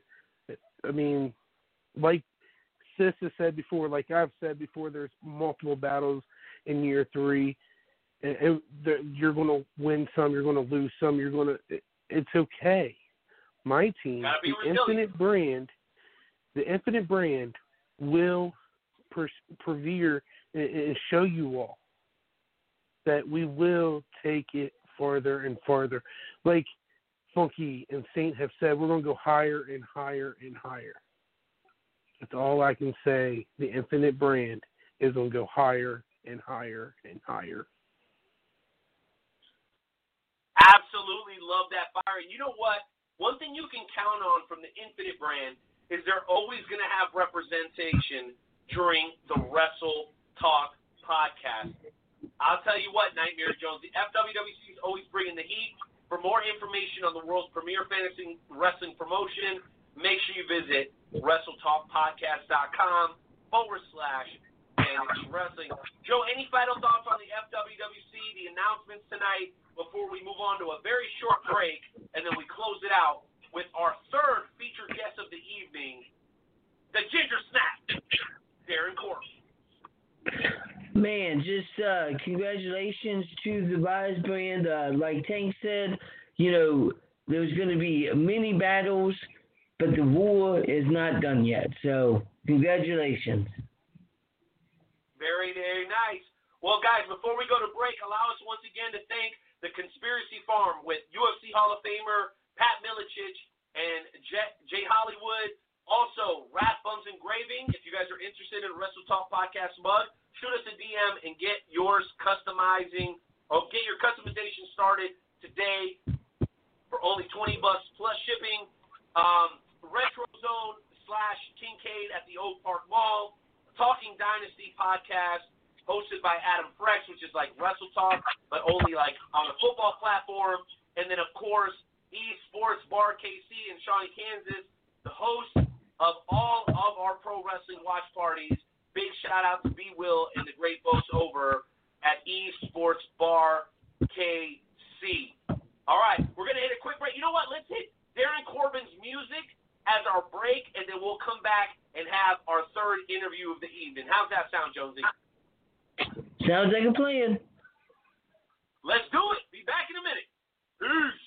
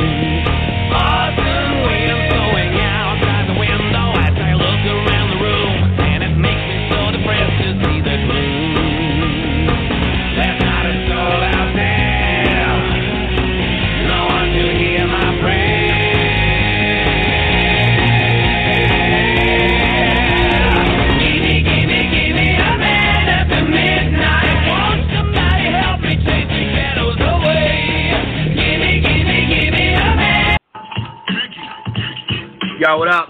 Night Owl. Nightmare Jones. What up, Wrestle Talk fam? Do it for y'all. Check me out.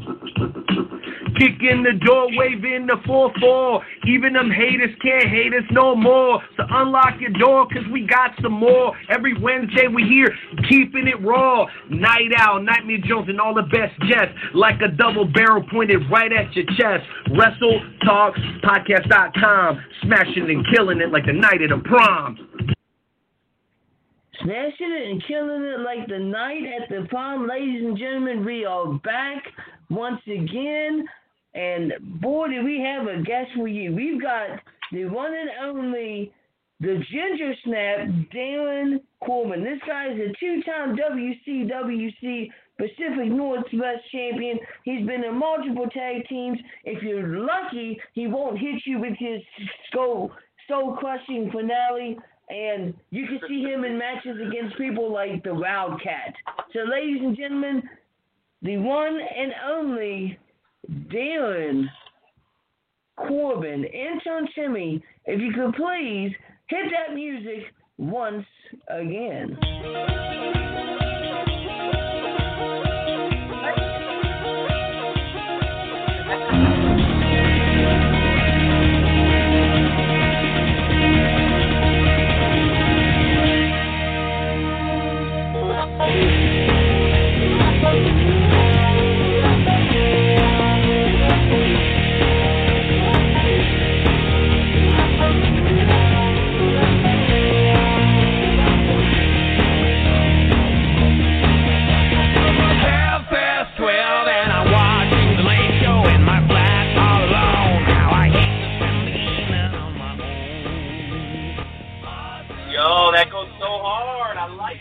Right?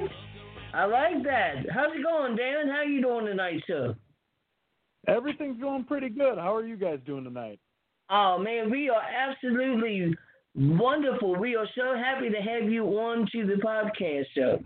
So thank you for taking time out of your busy schedule to come onto the podcast. Absolutely. Thanks for having me.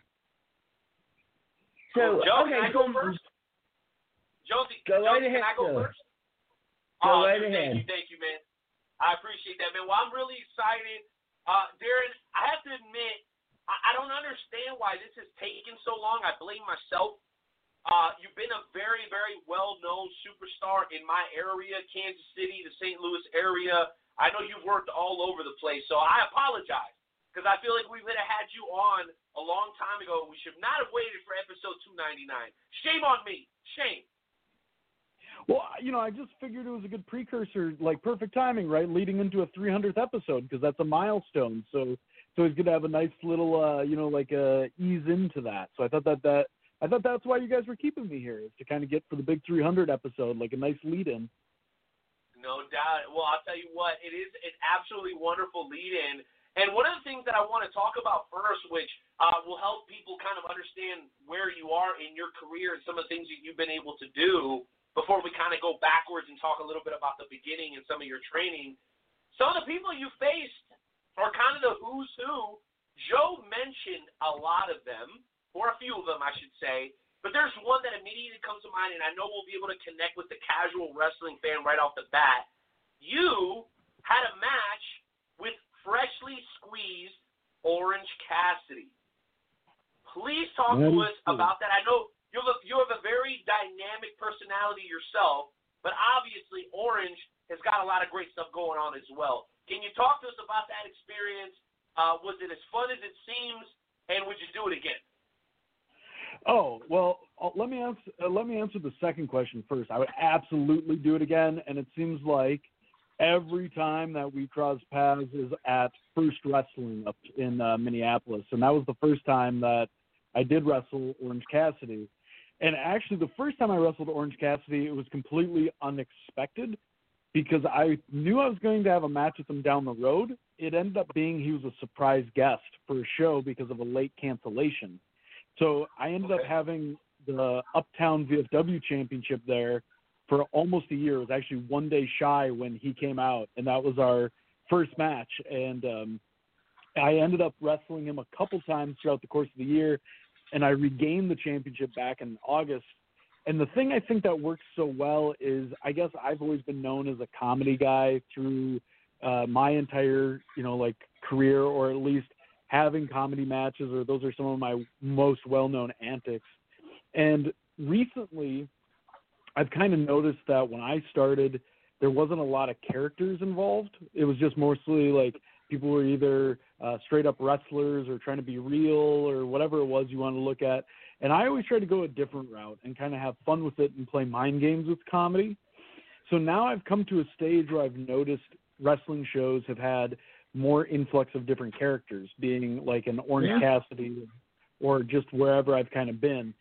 And it's kind of weird to be on the other side of the fence now where I'm almost like the straight man to that style comedy just because of by default, which is very interesting.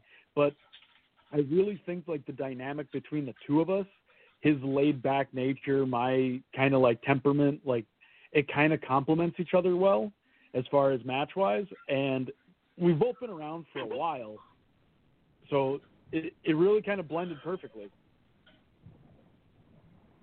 Well, you know what? I know that being the guy that you are, you have a great reputation in the business. You probably could not be any happier for the success he's having up in AEW, right? I imagine that like you face the guy and then you see him going to that next level. I had a buddy today uh, named Devin who was like, "Hey, bro, I used to wrestle against Austin Theory uh, down in Atlanta just a couple of years ago. Now he's on WWE TV here in Kansas City. Shotzi Blackheart was a regular over at Journey Pro. We saw her in the audience just this past Monday. So I'm sure you feel the same way when you see a guy like Orange now being able to ply his trade on on uh, one of the larger stages that pro wrestling has available uh, in North America. Uh, one of the things I definitely have noticed, which is really cool, is I think because there's so many more options, I think a lot of guys are getting an opportunity. The a lot of different guys are getting an opportunity, and I think that is really cool. Where if you would go back ten years ago, you would not see certain types of characters, certain types of guys, certain types of build in some way, shape, or form on TV, and I think that's really cool. And I think that uh, certain people who have gotten a chance to kind of shine now, it, it's given a little bit more diversity to what's around, and I think it's really caused kind of a even for a casual fan or maybe a non wrestling fan because I see a lot of those up here where we have people that come to like our WrestlePalooza events who they're not familiar with wrestling, they just know it's a good time, and their favorites are generally the non traditional wrestlers, and I think that's a cool thing. That, that is a cool thing, and, and character's always been a big part of everything that you've done. Now, you have an incredible amount of athleticism. You got a great look, but I think it's that natural charisma and ability that gravitates people towards you. Um, I know also another thing that gravitates people towards you is the name. So let's go ahead and get that out of the way before we throw it over to Jonesy. Darin Corbin, the name, obviously here in the Midwest, immediately rings bells. It reminds us of Baron Corbin, who happens to be in the WWE. Everybody knows that. For those that Never heard haven't of heard the story and the whole deal with the name, why don't you just lay that out for us real quick? How did the name come about, and does it have anything to do with that other guy? Well, it's uh, you know, it's hard to say on the aspects of it, but you, I, I've kind of heard mixed things. But all I know, and this is the part I kind of want to share, uh, I was worried that when he hit TV, that I might have to like, oh hey, by the way, and I and I kind of knew that like when it hit TV that people would be like, oh, did you know there was a guy named Darin Corbin? As if I haven't been around since '04. But uh, You have been around since 04, damn it. 16 years in the game. Respect that. Exactly. But uh, just for the record, he has always been cool to me. Uh, he's awesome. Like every time I've done extra work backstage, like uh, he's super cool, and like we've always gotten along and really support each other, and like that's the biggest thing. And like I, I'm super happy that he's killing it on TV too. So you know, I guess what I always tell people is the more Corbins, the better. so I guess that's how you can look at it. Dude, there's no doubt about it. Have you ever got any like real heat from the fans on on Twitter? Because let me let me tell you something, and I think you're gonna appreciate this, Joe. I know you're gonna get a laugh at this. So if you go to our Twitter account, which at this point we're 1,800 solid, not too bad for a, a blue collar podcast, Wrestle Talk podcast with Joe and Ray. Which, by the way, today's episode 299, in case you didn't notice. But we get a lot of heat just like you, Darin, because people go, oh, look at these jackasses. They're just copying off the, the real Wrestle Talk. And I'm like, wait a second. If I go back in our, our archive in Blog Talk Radio, this podcast has been doing shows since 2014. As far as I know, we've been around just as long, if not longer, as the Wrestle Talk over in the UK. So on Twitter, our uh, our handle is the other Wrestle Talk. So we embrace it. We know people are going to talk shit, and you know what? We're not we're not even sweating it. But I'm curious, what's the funniest or craziest thing that has that has come across your desk because of the name? Uh, let's see. I think the funniest thing that would have to come across is Missy Hyatt accidentally confused the two of us, and she tweeted something a long time ago, but accidentally tweeted it at me, and it said, "While he's impressive or something, or while he looks good in his current role." He currently needs to do more than just 20 second squash matches, and that's when Baron was just starting on NXT. And so I kind of just I just commented on it. and I was like, "Oh, well, I'm sorry. I just I guess I haven't got to showcase the world what I can do yet." And so I just played along. And she was like, "No harm to you." Like she was super sweet about it. She's like, "No harm to you. It's just, you know, again, you can't really judge a book by its cover until you see what they can do when they have more than like a minute long match." And then people started filling her in. But the cool thing was, at the end of it, she so she tweeted it.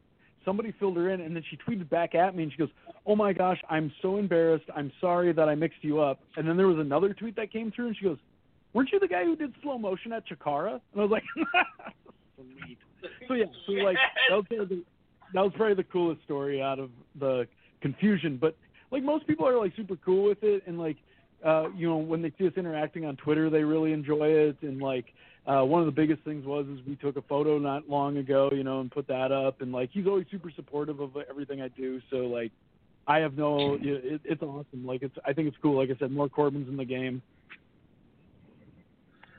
The more Corbins, the better. Matthew Jones, on that note, man, I want you to jump in here. I know you're real excited uh, to talk Yeah. to Darin, who's a, a national talent without question. I mean, uh, we heard Jeff earlier on mention him, and then you know Ricky mentioned Jeff as well. So Darin, as much as I would love to say he's just a, a Midwestern darling, no, no, no. This guy's on a national scale. That's why he's had the opportunity to face some of the best up and coming stars in the business. I know you got some questions and some thoughts. Well, why don't you jump in right now? I do. I I do. Uh, so I was doing my my research. I see that, that that you were in a match with a lady by the name of Jessica Havoc, and I want to know why Darin Corbin has a death wish. well, I can give you the fill in. So I was I started doing Revolver not too long ago. I had been trying to find a way to get in and I was just doing a really I was just doing a couple scramble matches and then the opportunity came where Havoc uh, did an open challenge and I requested it actually because I wanted to kind of show what I can do and like a lot of people again being the style that I wrestle don't really know much about what I can do and I'm put in like brawling situations, hardcore match situations. And I've known Havoc for a while and obviously we're all well aware of what Jess can do. But I figured if I went out there and had a good like toe to toe fight with her, then it would get some attention for Revolver, which ultimately it did, which was awesome. But uh yeah, it unfortunately didn't go my way, but we definitely uh we had a good little fight, which was for sure. And uh yeah, she is uh she's every little bit of hype that you hear about how big of uh you know the kaiju queen that she is and everything, she she lives up to it. She's tough. She's very tough. yeah, absolutely. You know, Hey, Joe. I was Joe, absolutely. if you don't mind, Yes. Joe, Joe, I want to I want to jump in with a quick revolver story, if that's okay. And a, a bunch of footage from uh, the last revolver show in Iowa before the shutdown. Uh, Darin, I know you'll appreciate this. I took my son, unbeknownst to me, call me ignorant if you want. I took my 10 year old son to a revolver show. And uh, let's just say that he learned curse words that he didn't know yet. When dude, dude, it was effing nuts. Here's the image: Palmer and Killer Kross get in my ten-year-old son's face, and, and they're yelling at him, "Get over this barricade, and we'll beat your ass and your fat ass dad's ass too." Dude, it was a crazy moment. Dude, it was so good. So you you are rightfully eager to want to get in with Revolver because they the shows that they do, dude, they are they they it's like getting in a spaceship and going to a pro wrestling galaxy that nobody's ever been to before. So kudos to you from me, the Night Owl, for getting on with Revolver because some of the stuff that they do over there is absolutely phenomenal. Some of the best wrestling you've ever seen. And no, it's not just death matches. So kudos to you. I just wanted to share that story because everybody knows Killer Kross is now in NXT. He's a huge deal. Him and his beautiful girlfriend. But dude, Revolver, best show I've ever been to, hands down. So congratulations to you. Sorry about that, Joe. Go ahead. Yeah, no, no problem. You know, when I was going through his matches, like like Darin has faced like just about everybody from Joey Ryan to uh Colt Cabana to even Heidi Lovelace, who who is uh, Ruby Riott in the uh, WW the WWE. But the match that that really kind of uh, caught my eye, uh, you and one of your trainers, Eric Cannon, actually got to face the Young Bucks. So I was wondering what it was like to be a part of a super kick party. Oh gosh, yeah, I took plenty. Um, I'm guessing we're referring to the. We've actually wrestled the Bucks on two occasions. One was at Chikara, yeah, and one was was at Dreamwave. uh, Dreamwave the fight before Christmas in 2014. Yes, and Dreamwave. Uh, when we had that match, I bel I'm trying to think how many super kicks I took. I think it might have been. I think I got partied on about three or four, maybe five times. I can't remember, but um, yeah. The the funny thing was is we we've had the match twice. The first time we had the match, uh, we were getting ready. Me and Cannon were getting ready to like get psyched up, I guess. I don't know how to put it. We were just kind of thinking about like, okay, here's the match, here's what we're doing, what do we want to do? And somebody came back and was like, Hey guys, you're on next and we're like, Wait, what do you mean we're on next? And they're like, Oh yeah, the Bucks are going to the ring, you're on next. And I was like, Isn't there another match? And they're like, No, that match is a minute long. So here we are trying to like get everything together and we're like, Oh my god. So we like we're throwing things together and like trying to get out there and like look cool, calm and collected. And then the second time, obviously, we were a little bit more prepared, and that's definitely one of my matches I really enjoyed. That was super fun. I had a I had a really good time, and like the deal is, is like I like wrestling those kind of matches because you know what to expect and you know who they are and you know what they do and they know what they do really well. So we can have a lot of fun with it, and that was ultimately like that's what we ended up doing because I always would do the joke where I would have the uh, horse head on, and I would always put the horse on uh, horse head on to try and do some either like a headbutt or whatever. And I think I took a super kick in the horse head, and then like Nick Jackson put it on and made the tag. So like we had a lot of fun in that match, and and I think the fans really liked it. I know normally that's one of the ones that if people are like, I liked your your stuff at Dreamwave, it's mostly that match that comes up quite a bit. Yeah, yeah, that that's awesome. You know, just to be, just to be able to say that you faced the uh, Young Bucks. Now, my last question before I throw it back to Renee, because I know he has a bunch more. Uh, you know, speaking of of Dreamwave, not only did you get to wrestle the Young Bucks, but then later on down the road, you actually got to wrestle your trainer in not one but two matches. Like you you wrestled Arik Cannon in a, a grudge match, and then in 2015, and then in 2016, you wrestled him again in a street fight. So, how did did, did, did that uh, uh, come about? Was, was it one of those uh, teacher versus student things, or how did that match come about? Well, what ended up happening is not too long ago. Uh, you know, like I'd always been a tag wrestler, I guess, because like Mhm. North Star Express and other stuff. And then when Cruz wasn't really traveling as much, they kind of paired me and Cannon up because they thought it would work.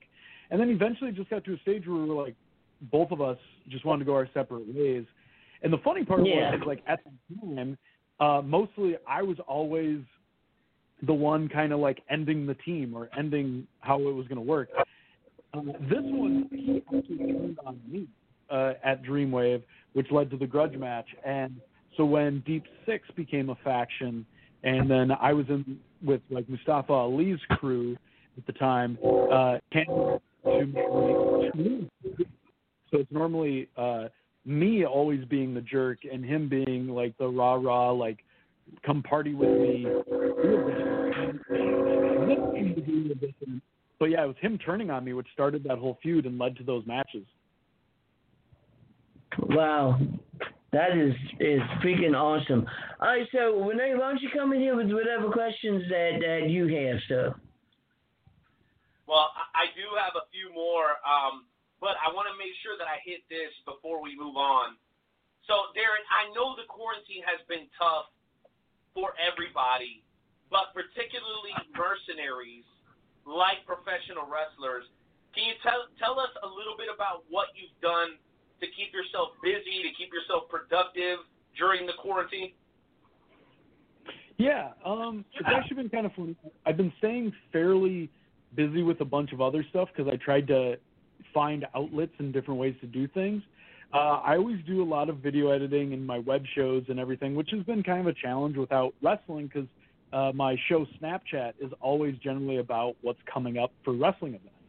So I've been having to kind of scramble to think of new topics. And then I was like, well, I got some downtime. I might as well create some new shows, new content, just to keep having stuff coming out.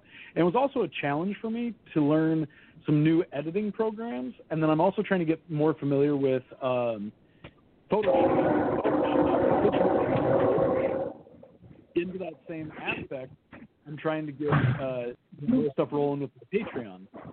So I tried to do focus more on that. I tried to learn like Zoom and be able to uh, do you know stuff with Zoom, which ultimately led to me helping a company teach a distance learning program. Is what I ended up doing, and I ended up getting that set up. So I've actually been super busy helping with some of the online stuff that goes on, but it's really been interesting. Um, the one thing that I've also noticed is I started doing like DDP yoga again more frequently.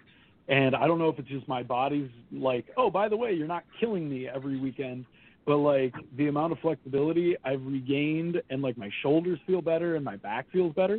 So, I mean, like, I guess if I have to look at positives, it's been really nice to kind of like give my body a relaxation and been able to still challenge myself creativity uh, with uh, some creative uh, outlets so it's been really nice in that sense but i definitely i realize how much of a like a, a stress reliever it is how much of an outlet it is.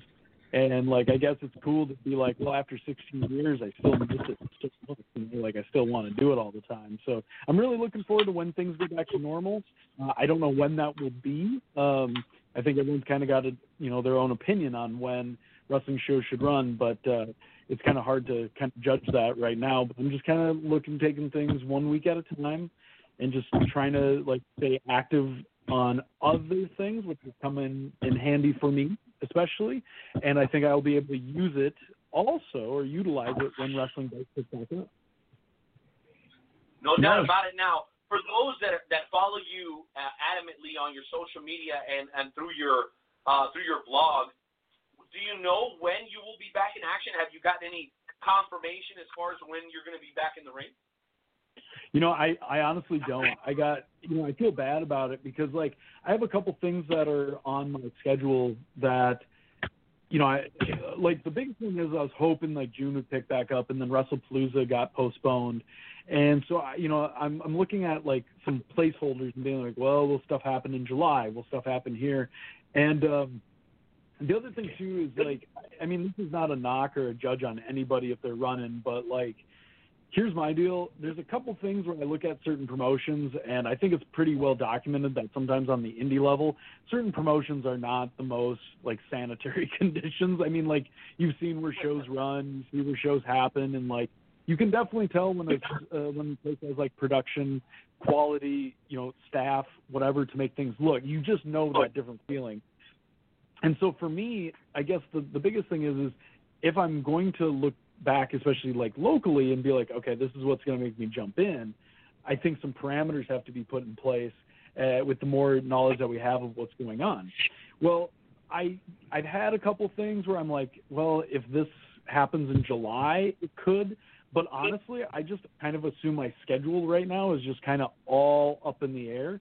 And I think kind of what would be a safe bet is when First Wrestling starts running again, or like a freelance starts running, because those are the most consistent uh, pro uh, promotions that I wrestle for.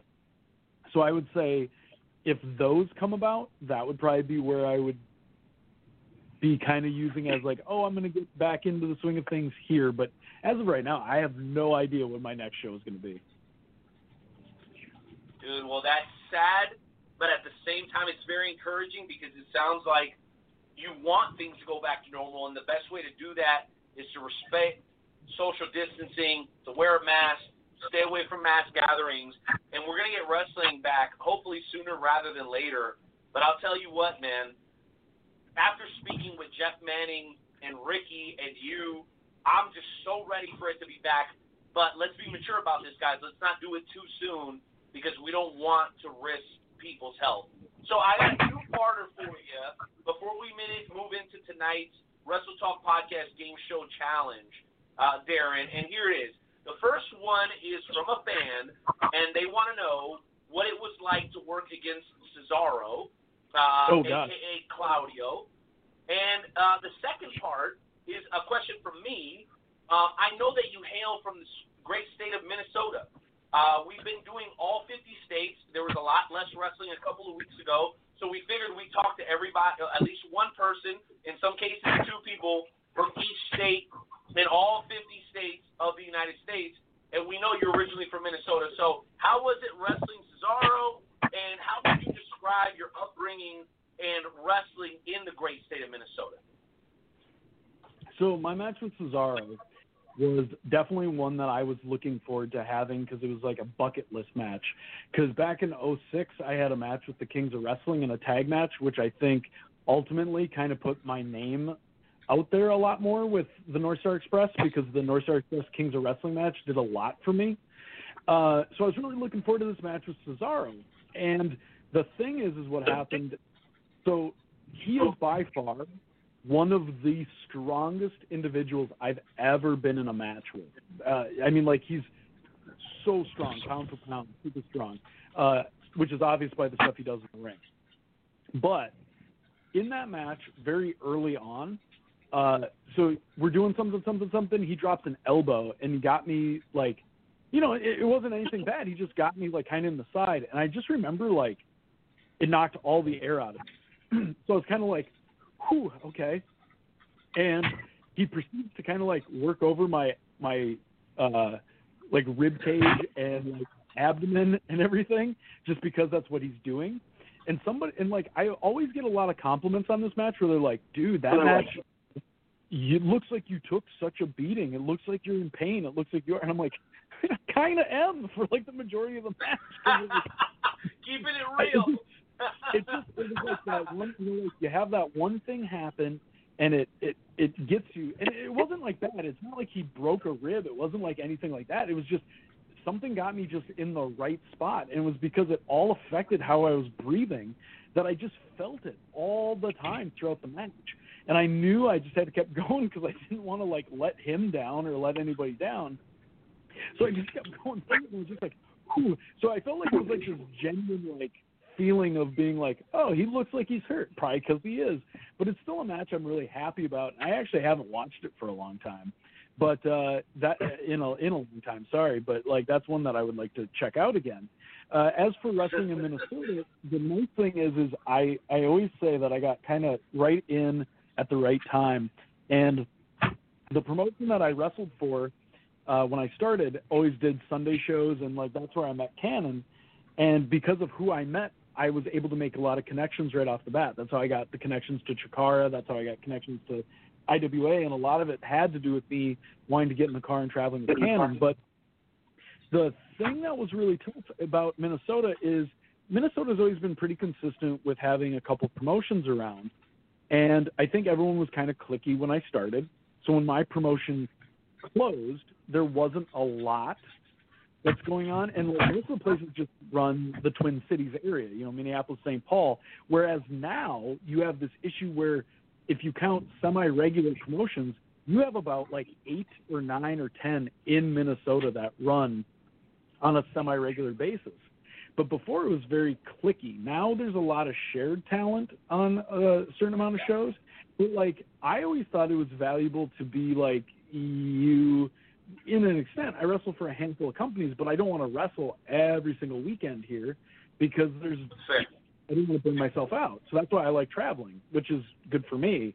But in the whole element, when I first started, there was like a weird thing where uh, we were like the cruiserweight promotion.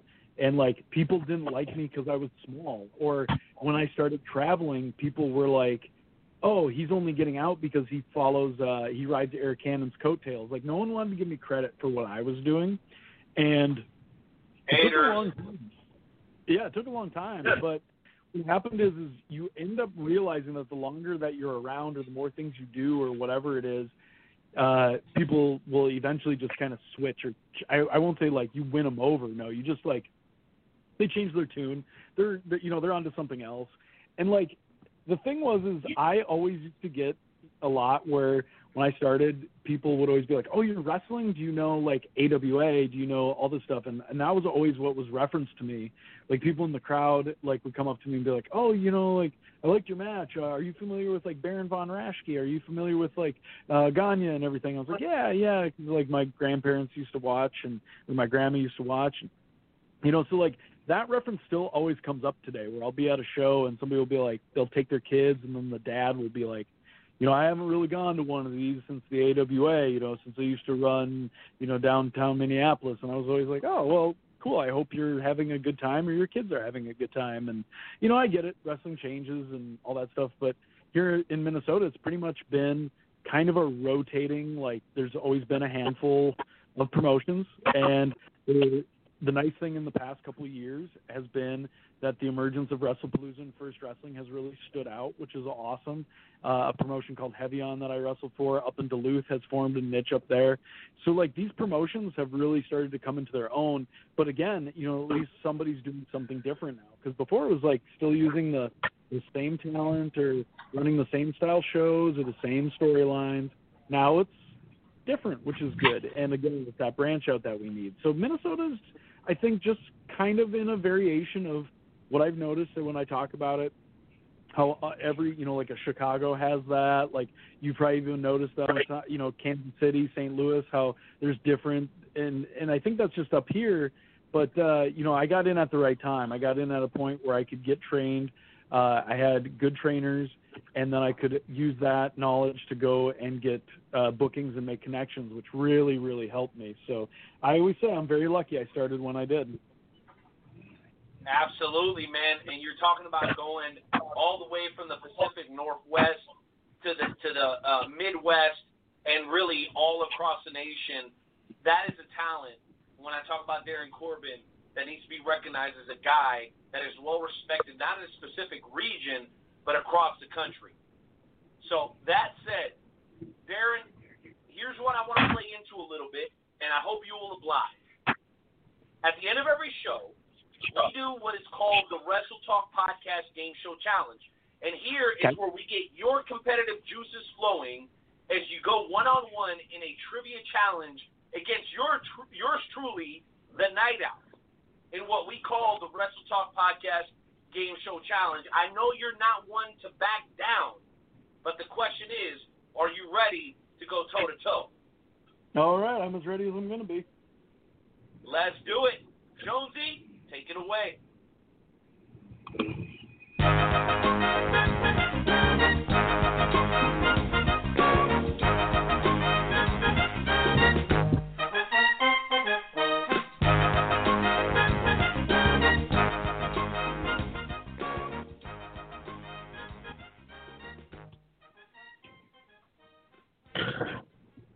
All right, so, ladies and gentlemen, welcome to this week's installment of the world famous Wrestle Talk Podcast Game Show Challenge. Tonight's contest is scheduled for the best two out of three falls. Our contestants are Darin Corbin and the Night Owl Renee Martinez. In a few moments, I will ask you three questions about a particular professional wrestling topic. Whenever you think you know the answer, just shout out your answer. The first person to win two falls will win tonight's game show challenge. So, in honor of tonight's guest and the proud professional wrestling tradition in the state of Minnesota, tonight's Wrestle Talk Podcast Game Show Challenge category is simply titled the AWA.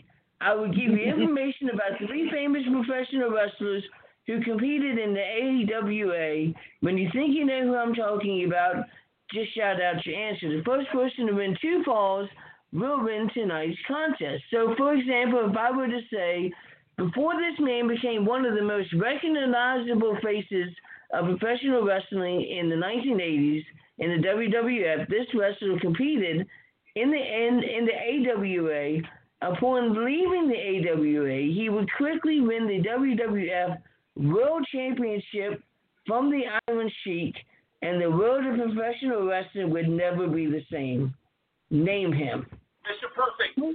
Perfect. No, no, no, Hulk Hogan. not Mr. Perfect. Hulk Hogan. Hulk Hogan Isn't that is what it correct. Did nobody hear me? I did.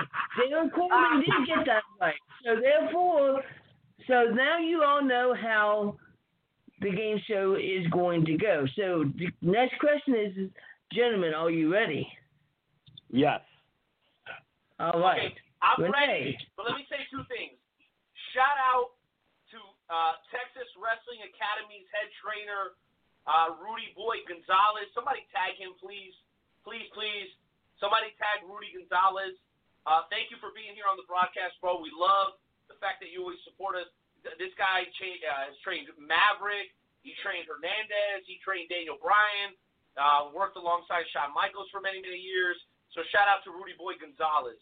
Uh, and Melvin checking us out from the great city of Kansas City. But I'm ready to go. And number two, you had to pick. The topic is about Minnesota, Nightmare Jones. I mean, seriously, you want to talk about hedging your bet and stacking against against some uh, the deck against somebody. I mean, the guy's from Minnesota. Obviously, this is the topic you decided to choose. I see how you like to roll, Nightmare Jones. I feel like you're setting me up. That's all I gotta say. I would never set you up, sir. Never, never, never would I set you up. Anyways, so all right, question Whoa, whoa, number whoa, whoa. one. Nightmare Jones, you're a liar. And here's all I gotta say about you saying that you would never set me up. You liar. Fucking bullshit! All right, Mm. let's get on with it.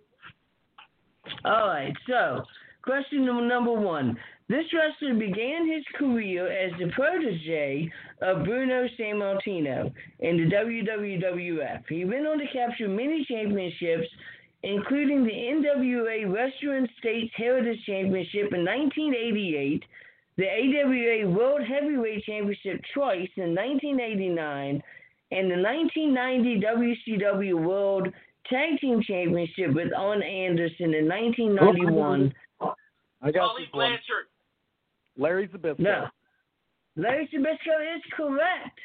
Darin Corbin has gotten the first point. You- That was a good guess, Renee. That was very good because Arn Anderson Let, did. let uh, guess. uh, Larry Zbyszko is from Minnesota, right? What else is new? um, yes, he is from Minnesota. You would be correct. All right, question number two. All right, this 2016 Hall of Famer is from Borger, Texas. He was considered by many to be a legend in Japanese wrestling. In addition to countless championships in Japan, he is remembered for his many reigns as WCW United States Championship and running over the AWA World Heavyweight Championship with his truck and breaking Bruno Sammartino's neck with his lariat clothesline. I got this one. That's Stan That's correct. Baron Corbin has gotten two correct. Uh oh. So Baron Corbin has technically won, but for shits and giggles, we're going to go ahead and do question number three. So are you gentlemen ready? All right. Am I ready? This Is that what you're asking me, Nightmare Jones? No, God! No, God, please, no! No! No! Maybe you. No! Oh, oh my This 2004 WWF slash WWE Hall of Famer has never won a major singles championship, but won the AWA World Tag Team Championship. No. Mr. Perfect. No, with the late Adrian Adonis. After his professional wrestling career, he went to become one of the greatest broadcasting personalities in the WWF and WCW. He is also known for being in. Yes, yes. You finally got one. The Night Owl Renee Martinez finally gets one. He doesn't get swept out. Darin Corbin, here is your music for winning the Wrestle Talk Podcast Game Show Challenge. I didn't get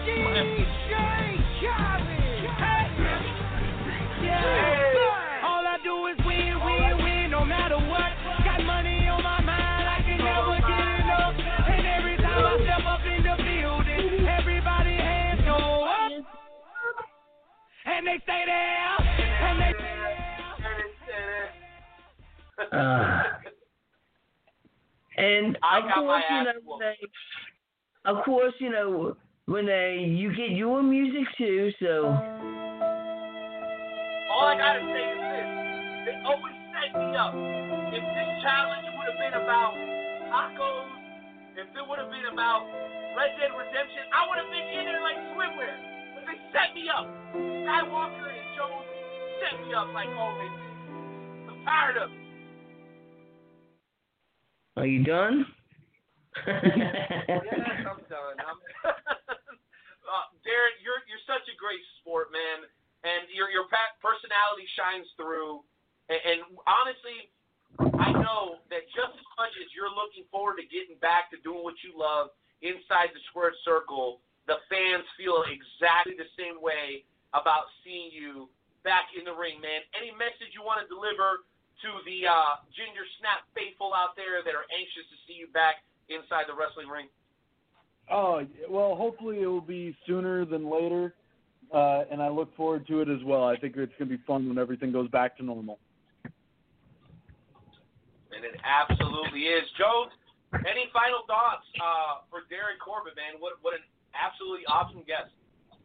Oh man, you know it was absolutely awesome to have you on. So uh, please do not be a stranger and promise that you will come back onto the show once again. well, let's see what happens. Let's see what we can shake down. Hell Awesome. yeah. And anytime you're bored and you want to talk some shit, you know where to go, right, Darin? Sounds like I got a place. That's right, baby. Episode 299 of the Wrestle Talk podcast. And guess what? Spoiler alert, spoiler alert. Next week, Derek Stone and a Ring of Honor personality. Darin, before you go, man, any shout outs or any social media information you want to drop on the listeners of the Wrestle Talk podcast? So I'm on Twitter at Darin Corbin. Same thing as on Instagram. I have my YouTube channel, which is Darin Corbin TV, and then also I have a Patreon, which is just Darin Corbin or Patreon back, uh, dot com backslash Darin Corbin, where I do exclusive content uh, there, and I do a lot of Q and A stuff as well on that uh, for my Patreons. Cool. with, with Joe, before you jump in here, let me just say this, and we didn't even cover this tonight. Darin, the stuff that you're doing on social media, uh, and what I mean by social media is your your show uh, via Patreon, and I think it's all some of the episodes are available on YouTube. It's innovative shit. You've developed like a character to interview your character, and it's one of the Mhm. greatest things I've ever seen. So make sure you guys look up Darin Corbin. Even if you think he sucks as a wrestler, which of course he's freaking awesome, just the stuff that he does in some of the skits that he's been able to put together are worth you guys giving him a follow. Darin, thank you for entertaining us during the quarantine, bro. We love you. You stay safe and welcome as the newest member of the Wrestle Talk family. Thanks again for having me, guys. Appreciate it. Appreciate it, man. You have a good night, Jonesy. Thank you, sir. Thank you, thank you, thank you. Peace. Yep. Have a good night. Yep, you too. Adios. Night Owl, we did what it. did you think about did that, it. Man? We made it to episode 299. This was an absolutely amazing, amazing, amazing episode. I can't wait to see what episode 300 brings. You know what, what what's happening on episode 300, but the other they don't know. They don't know what what Nightmare Jones has in store for episode 300, but you do. You know. Oh, you know. Oh, it's good.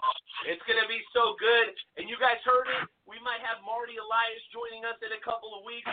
And you know what? We may just have Ricky Mandel back and talk to us about facing Matt Hardy a couple of years ago at CWFH. So you know what? We're gonna continue to produce the pro wrestling entertainment here on the Wrestle Talk podcast.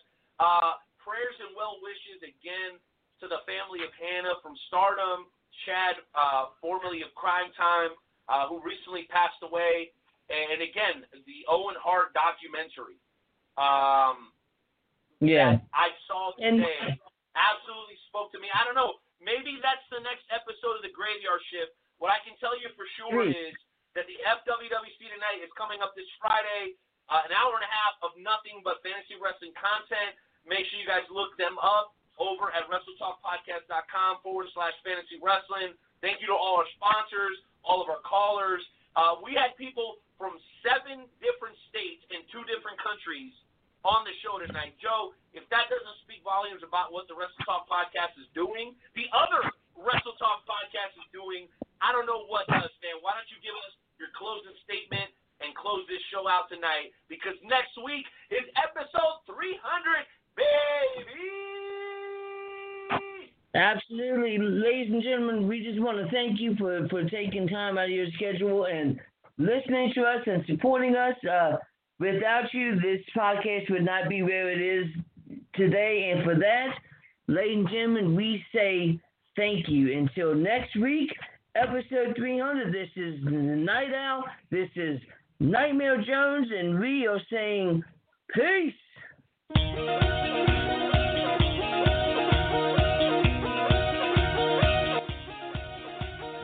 Shout out to Shout out. And of course, shout out to Darin Corbin. Some good people are coming up the show. And by the way, Jeff Manning, you're a good dude. Um, the veteran women's wrestlers in the Cauliflower Alley Club, they're doing their thing in September. Make sure you guys check them out. Caulifloweralleyclub.org. And WrestleTalkPodcast.com. Guys. Thank you for supporting us. Grab your Talk Podcast mug at WrestleTalkPodcast.com forward slash Bert Boo or just shoot us a DM. Thank you guys, man. Hey.